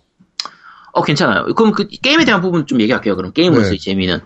어, 전작을 무시하고 하면 충분히 재밌는 부분이고요. 네. 예를 들면 전작에 비해서 좋아진 점들이 많아요. 이게 요 앞에 그 5나 제로나 극 같은 경우에는 플스3하고 플스4로 동시에 나왔거든요. 네. 둘 다 나오다 보니까 아무래도 플스3로도 내야 되니까 이 플스4에만 메인 그, 푸- 그 초점을 맞출 수가 없었는데 네. 6 같은 경우에는 플스4용으로만 나오다 보니까 충분히 플스4의 성능을 제대로 발휘해서 만든 게임이라서 네. 그래픽이나 여러 가지가 훨씬 좋아졌고요. 그리고 음성 지원도 풀로 들어가게 됐고 네. 그리고 이제 서브퀘스트 같은 경우에도 다 음성 지원이 들어가면서 좀 보는 재미가 충분히 좋아졌고요. 이제 음. 단점은 이제 다 음성 지원을 하려다 보니까 볼륨은 조금 줄었어요, 오히려. 아, 그리고 서브퀘스트 같은 경우에 전작 같은 경우에는 진짜 병맛스러운 서브퀘스트가 많았는데 네. 그 안드로메다로 가는 근데 네네네. 그런 부분들이 조금 줄어든 편이에요. 약간 정상적인 서브퀘스트나 너무 진지한 서브퀘스트가 많아서 네. 조금 아쉬운 부분도 좀 있고요. 음, 그리고 미니게임이나 그 아까 얘기했던 그 플레이 스팟도 조금 볼륨이 줄었어요. 음. 그래서 뭐 약간 오락실이나 이런 것들은 좀 좋아지긴 했는데 오락실 같은 경우에 이제 버추얼 파이터 5가 그대로 들어갔거든요. 네. 다 들어가 있고 뭐 아까 얘기했던 판타지 존이라든지 이런 것도 다 들어가 있긴 한데 그 전작에 비해서는 조금 뭐 볼링도 없어졌고 어 전- 약간 줄어든 느낌이에요. 줄어든 느낌이고 아이템 칸이 그 인벤토리 창이 그 전작까지는 그 예- 칸이 좀 부족해서 그런 게 있었는데 네. 그 아이템 칸도 넉넉해져서 약간 인터페이스도 좋아졌고 맵도 보기 편해졌고 뭐 다 괜찮아졌는데 플래티넘 따기가 약간 쉬워진 것 같아요. 음. 그- 플래티넘 따기가. 네, 몇 가지 서브 게임들, 그러니까 마작이라든지 장기 이런 거에서 일정 이상 성적을 거둬야 되는 이런 과제들도 있었는데 네. 그런 과제들이 거의 다 없어졌거든요. 음. 그래서 그 플래티넘 따기는 좀 약간 쉬워진 것 같아요. 전반적으로 쉬워졌고 예, 다- 나빠진 부분은 전투가 좀 퇴보했어요. 어, 이게 극이나 제로 같은 경우에는 그 아까 전투 시스템에서 그때 그때 바로 실시간으로 전투 스타일을 바꿔가면서 이렇게 하는 부분이 되게 재밌었거든요. 네. 뭐 기술도 되게 많고 기술을 성장시키는 이런 부분들도 좀 다양했었는데 네. 6는 오히려 그게 줄었어요. 오히려 어, 그좀 전투 방- 실망스러운데 전투가 네, 저- 재미없으면서 하시는 게임은 전투가 four 이전 시절 스타일로 오히려 돌아가 버린 상태라 네. 그 박, 박력이나 이런 타격감 이런 것들은 정말 좋은데 스킬이나 이런 게 오히려 줄어들어가지고 네. 조금 약간 아쉬운 편이고요. 음, 그리고 그 용과 같이 같은 경우에 이제 제일 큰 부분이 스토리거든요. 네. 처음부터 처음부터 얘기한 것처럼 용과 같이는 어차피 스토리를 위해서 하는 게임인데 그렇죠. 스토리가 좀 막장이에요. 음, 전체적인 스토리가 전체적인 스토리가 이제 출생의 비밀, 뭐 우연히 우연히 겹치고 뭐 스토- 수수께끼가 하나 풀려갔더니 다음 수수께끼가 나타나고 그걸 풀려고 했더니 다음 수수께끼가 나타나고 이런 식이라서 네. 좀 스토리가 막장스럽긴 한데 그 용과 가치가 원래 좀 그랬거든요. 원래 어. 개연성 개연성이 그렇게 좋진 않았어요. 네. 그래서 그냥 적당히 납득하고 보면 용과 같이 식스만을 가지고 스토리를 보면은 괜찮은 스토리예요. 음, 그냥 그냥 재미로 넘기면 뭐 나쁘진 않거든요. 네. 그러니까 개연성은 없지만 재미는 있어요. 우리 막장 드라마들 개연성은 없지만 재미는 있잖아요. 그렇죠. 그런 것처럼 재미는 있는데 이제 문제점 중에 하나가 전작부터 개오- 계속 해오던 플레이어가 보기에는 좀그 전작의 스토리 그 전작의 시- 그 캐릭터들이 좀 많이 안 나오거든요. 네. 거의 키류를 제외하고는 잘 안 나오는 편이고 비중이 많이 줄었어요. 음, 비중이 많이 줄다 보니까 좀 이제 실망하는 부분들이 좀 있는 거죠. 그런 그럼. 부분들도 있고 그리고 아까 제일 큰 부분이 결국 하루카가 망가지는 부분이에요. 이거 음. 지금 지금부터는 그냥 다 완전 스포일러예요. 네, 듣지 마세요. 자, 지금부터 듣지 한, 마세요. 한 5분간 네, 듣, 스토리- 듣으시면 안 아, 됩니다. 5분이 아니고 한 2분 정도면 끝나는데 네네네. 2분간 듣지 마세요. 넘어가세요. 기본적으로 하루카가 임신을 해가지고 애를 낳거든요. 근데 어메. 이게 중간에 그러니까 초반에 그 키류가 3년 동안 다시 깜빵에 갔다 오는데 3년간 깜빵에 갔다 온 동안에 하루카가 애를 낳은 상태예요. 근데 하루카가 아마 이 시점에 나이가 21살인가거든요. 어메. 근데 애를 낳고 그다음에 뭐 그냥 가출도 하고 이래저래 했던 그런 그게 되나 가지고 아이돌은 어떻게 된 거야, 그러면? 아이돌은 은퇴해가지고 그만뒀지 이미. 어. 아니, 그래서- 그 누구예요, 그게? 키류예요? 아니 아니 그 그게 누구인지는 얘기하면 안 돼요. 그건 진짜 중요한 부분이라서. 아, 그래? 알았어. 네. 어, 그리고 이 하루카의 상대가 되는 사람도 처음에는 얘인가? 쟤인가? 얘인가? 뭐 거의 그런 식으로 스토리가 진행이 돼요. 스토리가 음. 진행이 되고, 그리고 그 하루카의 이제 남편이 되는 걔도 또 출생의 비밀이 있어. 아하. 막장 드라마로 갔구만, 이번에는 그냥. 어, 그래서 이게 스토리가 너무 막장으로 가는 데다가, 스토리는 우리나라 사람이 썼나? 아 모르지. 네. 이- 임성은인가 어쨌든 걔가 썼나? 어쨌든 어쨌든 아니야, 일본 작가가 우리 그 아침 드라마를 많이 봐서 그래. 그런가 보다. 어, 한류가 이렇게 무서운 겁니다, 여러분. 그렇죠. 한류가 무서워요. 네. 자, 게다가 아까 이게 그 처음 내가 비유 비유해서 표현할 때 우리나라에서 만약에 박정희 시대 때 핵폭탄을 만들었고 그걸 숨겼다면 이래 이길 거잖아요. 네. 네. 여기서 스토리가 결국은 그 야마토 함을 숨긴 거예요. 근데 야마토 함을 실제로 만들었었는데 그 실제 역사에서는 뭐 미완성이라든지 안 만든 거로 돼 있는데 네. 여기서는 초 야마토함에서 야마토함보다 더 거대한 함을 만들었다.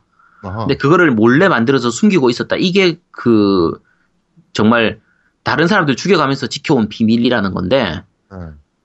이게 그렇게 큰 비밀인가 싶은 거예요. 이게 왜 문제가 그러니까 되지? 왜 문제가 돼? 그러니까 그게 스토리에서는 굉장히 중요한 비밀이고 정말 뭐 일본이 뒤흔들어질 만하고 뭐 기업이 무너질 만큼 큰 비밀인 것처럼 나오는데 네. 게임을 다 하고 나서도 이게 왜 중요한 비밀인지를 모르겠는 거야. 왜? 이게 왜 중요하지? 좀 그런 예, 차라리 들어 우리나라가 몰래 핵폭탄을 갖고 있었다. 이건 어마어마한 비밀이지. 그렇죠. 예. 이거는 알려지면은 뭐전 세계적으로 커지고 우리나라가 뒤흔들릴 만한 거니까. 음. 근데 저게 왜 중요한 비밀이 되는지 알 수가 없는. 어쨌든 좀 그런 부분들 때문에 그 스토리가 조금 실망스러운 부분이 있고요. 음. 음. 그리고 아까 지난주에 얘기한 것처럼 음성 지원에서 성우 연기 부분. 네. 성우 연기는 전반적으로는 괜찮아요. 그 키오미만 빼고.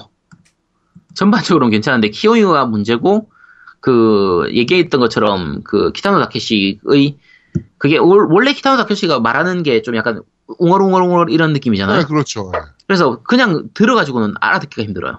아. 말을 알아듣기가 힘들어서 그래서 약간 어색한 부분이 조금 있는 부분이고 어, 한 가지 더 추가하면은 이제 이게 그 일본에서 그 히로시마 쪽까지 나오다 보니까 히로시마 사투리가 좀 많이 나와요. 더 알아듣기 힘든 거 아닙니까, 그럼? 근데 그 아주 많이 나온 건 아니고 네. 그냥 간간히 이렇게 나오고 그 전작을 했던 분들 같은 경우는 오- 어차피 오사카의 간사이 배나 제가 처음에 오사카하고 히로시마가 같이 오- 히로시마 제가 위치를 모르겠는데 그 붙어 있는 건지 좀 비슷한 표현이 많아요. 예를 들면은 뭐 혼마 이런 게 나오거든요. 네. 그러니까 혼마 원래 우리가 일본어로 혼돈이 이렇게 하는 게 진짜야 이렇게 하잖아요. 네, 그렇죠. 이게 오사카 사투리는 혼마라고 해요. 혼마. 어. 뭐 혼마와 이런 식으로 표현하거든요. 근데 그게 음. 요 히로시마에서도 그렇게 혼마라고 표현을 하더라고요. 네. 뭐 여러 가지 이제 어미라든지 이런 게 약간 사투리가 좀 섞여 있는 편이라 네. 조금 어려운 부분들은 있는데 전반적으로 이해하는 데는 어렵진 않으니까 어 하, 이게 일부 대사집이 안 나와서 음. 그래서 그 일본어가 어느 정도 좀 되시면 그러니까 어, 기본적인 거라도 좀 들을 수 있으면 이게 음성 지원이 되기 때문에 일본어를 잘 못해도 괜찮아요. 잘 못해도 충분히 할 수 있으니까 음. 그 한번 해보실 분들은 충분히 해보셔도 괜찮을 것 같아요. 전작을 재밌게 즐겨 오셨던 분들은 네. 근데 만약에 전작을 안 즐겨왔던 분이나 일본어가 좀 잘 알아듣기 힘들다라고 하는 분들은 그냥 아까 극하고 제로만 하시도록 하세요. 어차피 정발이 안 된다고 하면 그 극하고 제로만 하시고 만약에라도 정발이 나중에 된다고 하면 게임으로서의 가치는 충분하니까 네네. 그 아까 그 우익 논란 이런 거 무시하고 할 수 있는 분들이면 그냥 충분히 즐기셔도 돼요. 재밌어요. 네. 아, 알겠습니다. 길다. 와, 네. 정말. 대- 같이 시리즈를 아주 다 그냥 훑어 와, 주셨습니다. 아지트가 마이크를 잡으면, 어우, 와우. 대단해. 음, 네. 대단해. 너는 대단해. 대단해. 음, 대단한 사람이야. 어. 어, 참고로 이제 특집은 오늘 여기가 마지막입니다. 이제 앞으로 다시는 특집 안 할 거예요. 왜? 왜, 저거 있잖아. 팔콘도 뭐? 해야 되고. 팔콤도 하기로 했나? 그럼. 어. 아씨. 닌텐도도 해야 돼. 닌텐도는 안 해. 닌텐도, 닌텐도는 진짜 안 해요. 왜? 닌텐도는 내가 진짜 안 건드리는, 게 닌텐도는 안 건드릴 거야. 닌텐도는 내가 몰라. 어, 그러면은 닌텐도는 건들지 말고 음. 마리오 특집으로 합시다. 안 한다니까. 왜? 나 마리오 별로 안 좋아해요. 마리오 별로 아, 안 그래? 좋아해서. 어, 그래. 팔콤 특집은 2월 초쯤에 할게요. 설 어. 지나고. 네, 알겠습니다. 그러면 그렇게 네. 설 지나고 팔콤 특집을 한번 하는 걸로 하지요. 아, 정말. 네. 아, 그, 잠깐. 그리고 다른 특집 누가 하나 해달라는 게 있었는데. 어, 아. 저거. 저, 그, 로드러시님의 그, 추, 저- 그 추천에 의해서 아마, 어, 국내 정발되고 난 이후에, 정발이 된다고 하면, 네. 정발이 되고 난 이후에 그 킹덤 하츠 특집은 아마 할- 한번 할 것 같아요. 언제 할지는 모르겠지만, 네. 킹- 정발 안 되면 안 할 테고, 정발이 되면 아마 하지 싶어요. 네. 그거 외에는 안 할 겁니다, 이제. 저, 그럼 저것만 마지막으로 합시다. 뭐, 엔딩으로, 스페셜 그 스- 특집의 엔딩으로 응. 미야모토 시게루 특집. 아, 안 한다니까. 그것도 뭐야? 닌텐도는 안 건드립니다. 닌텐도도 왜? 안 건드려요. 젤다도 안 건드릴 거고, 네. 다안 건드려요. 다 아, 건드린다는 얘기는 젤다부터 할까요? 막 이런 얘기 아니야 지금? 안, 안 한다니까. 절대로 안 해요. 네, 알겠습니다. 네, 오늘, 어, 용과 같이 시리즈를 한번 다 훑어주셨고, 마지막엔 이제 왜 이게 발매가 안 되는 건지 까지 네. 한번 전체적으로 좀 훑어주셨습니다. 네. 고생 많으셨습니다. 아유, 네. 감사합니다. 네, 이거 플래티넘 따실 거죠? 아, 플래티넘까지는 안 딸 것 같아요. 그냥, 왜 뭐, 제가 원래 플래티넘을 안 따거든요? 네, 제가 플래티넘 따는 유일한 게임이 딱 4개예요. 뭐예요? 슈타인즈 게이트 1, 슈타인즈 게이트 비익연리의 달링, 슈타인즈 게이트 그 슈타인즈 게이트 시리즈 딱 4개만 그 플레 따고 네, 나머, 나머지는 플레가 절대 없어요. 아, 알겠습니다. 네, 수고 많으셨습니다. 예, 감사합니다. 네. 자, 어, 깸덕비상 31편, 31편은 여기까지 네. 진행하도록 하겠습니다. 아 오늘도 참 기네요. 네. 네, 어, 엔딩 전에 저희가 어, 지금 공지를 하나 해야 될 것 같아요. 우리 어, 네 번째 MC였던 우리 양양님이 세 번째 MC 아닌가? 어, 네, 세 번째 MC. 어, 세- 뭐 숫자로 따지면 세 번째가 맞죠. 네, 네. 세 번째 MC였던 우리 양양님께서 어, 개인적인 사정으로 다음 주 방송을 막방으로 이렇게 아. 진행을 하실 것 같아요. 맛방 안 나오는 거 아니야 얘? 아니 막방은 나올 겁니다. 아 나온다 네. 막방은 네, 막방은 나온다고 약속했으니까 네, 네. 어, 이제 그 BDC를 본격적으로 시작하고 음. 아, 뭐 그런 문제들 때문에 이제 시간을 좀 맞추기가 좀 어려운 부분이 있어서 네 이제 어 저희 겜덕비상과는 여기까지 이제 어 같이 할 것 같습니다 막방까지 진행을 하고 물론 이제 특집 때 간간히 저희가 부르긴 할 겁니다 네, 그렇죠. 부르긴 할 거고 네 그리고 특집 때 뭐 우리 아제트가 아파서 쓰러졌다든가 뭐 이러면 저희가 네, 한 번씩 불러서 써, 써먹긴 할 건데 하여튼 저희는 좀 더 이쁜 MC를 찾아서 헤매 헤매 다닐 거고요. 네. 네. 음, 하여튼 어, 우리 양양님 그래도 어, 저희 겜덕비상 중반부터 들어오셔서 그렇죠. 예. 네, 정말 고생 많으셨고 한 10회 어, 정도 같이 한 것 같아요. 네. 네, 막방은 저희가 또 진행을 하겠지만 네네. 네, 하여튼 뭐 막방을 진행을 하니까 네. 어, 우리 어, 팬분들께서 그 많은 이제 응원의 메시지 예. 우리 양양님에 대한 응원의 메시지를 좀 남겨주셨으면 좋겠습니다. 네. 네, 우리도 고생 많이 했으니까 우리 양바. 양양이 이 방송을 절대 안 들어요. 지금 이 지금 네, 이 방송은 안 들을 예, 거예요. 자기가 네. 출연한 방송 아니면 절대 안 듣는 애기 때문에 예. 안 듣고 네, 그 다음에 네, 몰라요, 그러니까 네, 지금. 그렇죠. 지금 이 상황을 모르고 안 봐. 안 봐. 걔는. 어, 그러니까 지껏 팟빵만 어, 봐. 네, 지가 그러니까, 읽어줘야 되니까. 어, 최대한 어, 지금 우리 양양님에게 어, 지금 많은 메시지를 좀 부탁 드리겠습니다. 예, 그리고 어 안녕은 영원한 헤어짐은 아니거든요. 네. 안녕은 영원한 헤어짐은 아니게. 이거 노래방에서 항상 마지막 곡인데. 그렇죠, 마지막 그렇죠? 그죠. 예. 그리고 양 그 양양이 BDC를 그만두는 순간 강제 소환될 겁니다. 그렇습니다. 양, 뭐, BDC가 갑자기 한 3주 쉰다. 음. 갑자기. 예. 그러면 저희는 그만둔 거, 그, BDC가 안 되잖아. 멈췄다라고 생각을 하고, 어, 어. 바로 소환하도록 그렇죠. 하겠습니다. 네. 그 양양님의 목소리나 얼굴이 그, 어, 보고 싶으신 분들은 어, 유튜브 채널에서 BDC 네. 검색하셔가지고 BDC 방송 보시면 되고 요새 생방 진짜 자주 하더라고요. 네. 그렇죠. 네, 그렇죠. 그러니까 네. 어, 생방 자주 좀 봐주셨으면 좋겠고 거, 다시 거기는, 거기는 거의 생계형 방송이기 때문에. 그렇죠. 별풍선도 좀 많이 쏴주시고 네. 네, 보시면서 아 유튜브는 별풍선이 없구나. 야 그럼 어떻게 해야 되지? 많이 아, 봐주면 돼. 많이 봐주면. 네. 예. 마, 마- 많이 봐주시면 됩니다. 네, 광고도 좀 클릭 좀 해주시고 네 그렇게 좀 많이 좀 부탁드리도록 하겠습니다. 네. 네네. 어, 저희 31화 가지가지한다 편은 여기서 모두 마무리하도록 하겠습니다. 저희는 다음 주에 좀 더 재밌고 알찬 방송으로 그리고 가능하다면 예쁜 MC와 함께 네. 아 다음 주는 아니겠구나. 네, 그렇죠. 다음 주 양양이 오네요. 네. 네, 다음 주에 찾아뵙도록 하겠습니다. 고맙습니다. 감사합니다. 감사합니다. 아이고 수고했어 아이고 우리 아저씨 죽고 많았다 야 아저씨 나 중간에 잠깐 잠깐 난안 잤어 쟤는 안 됐어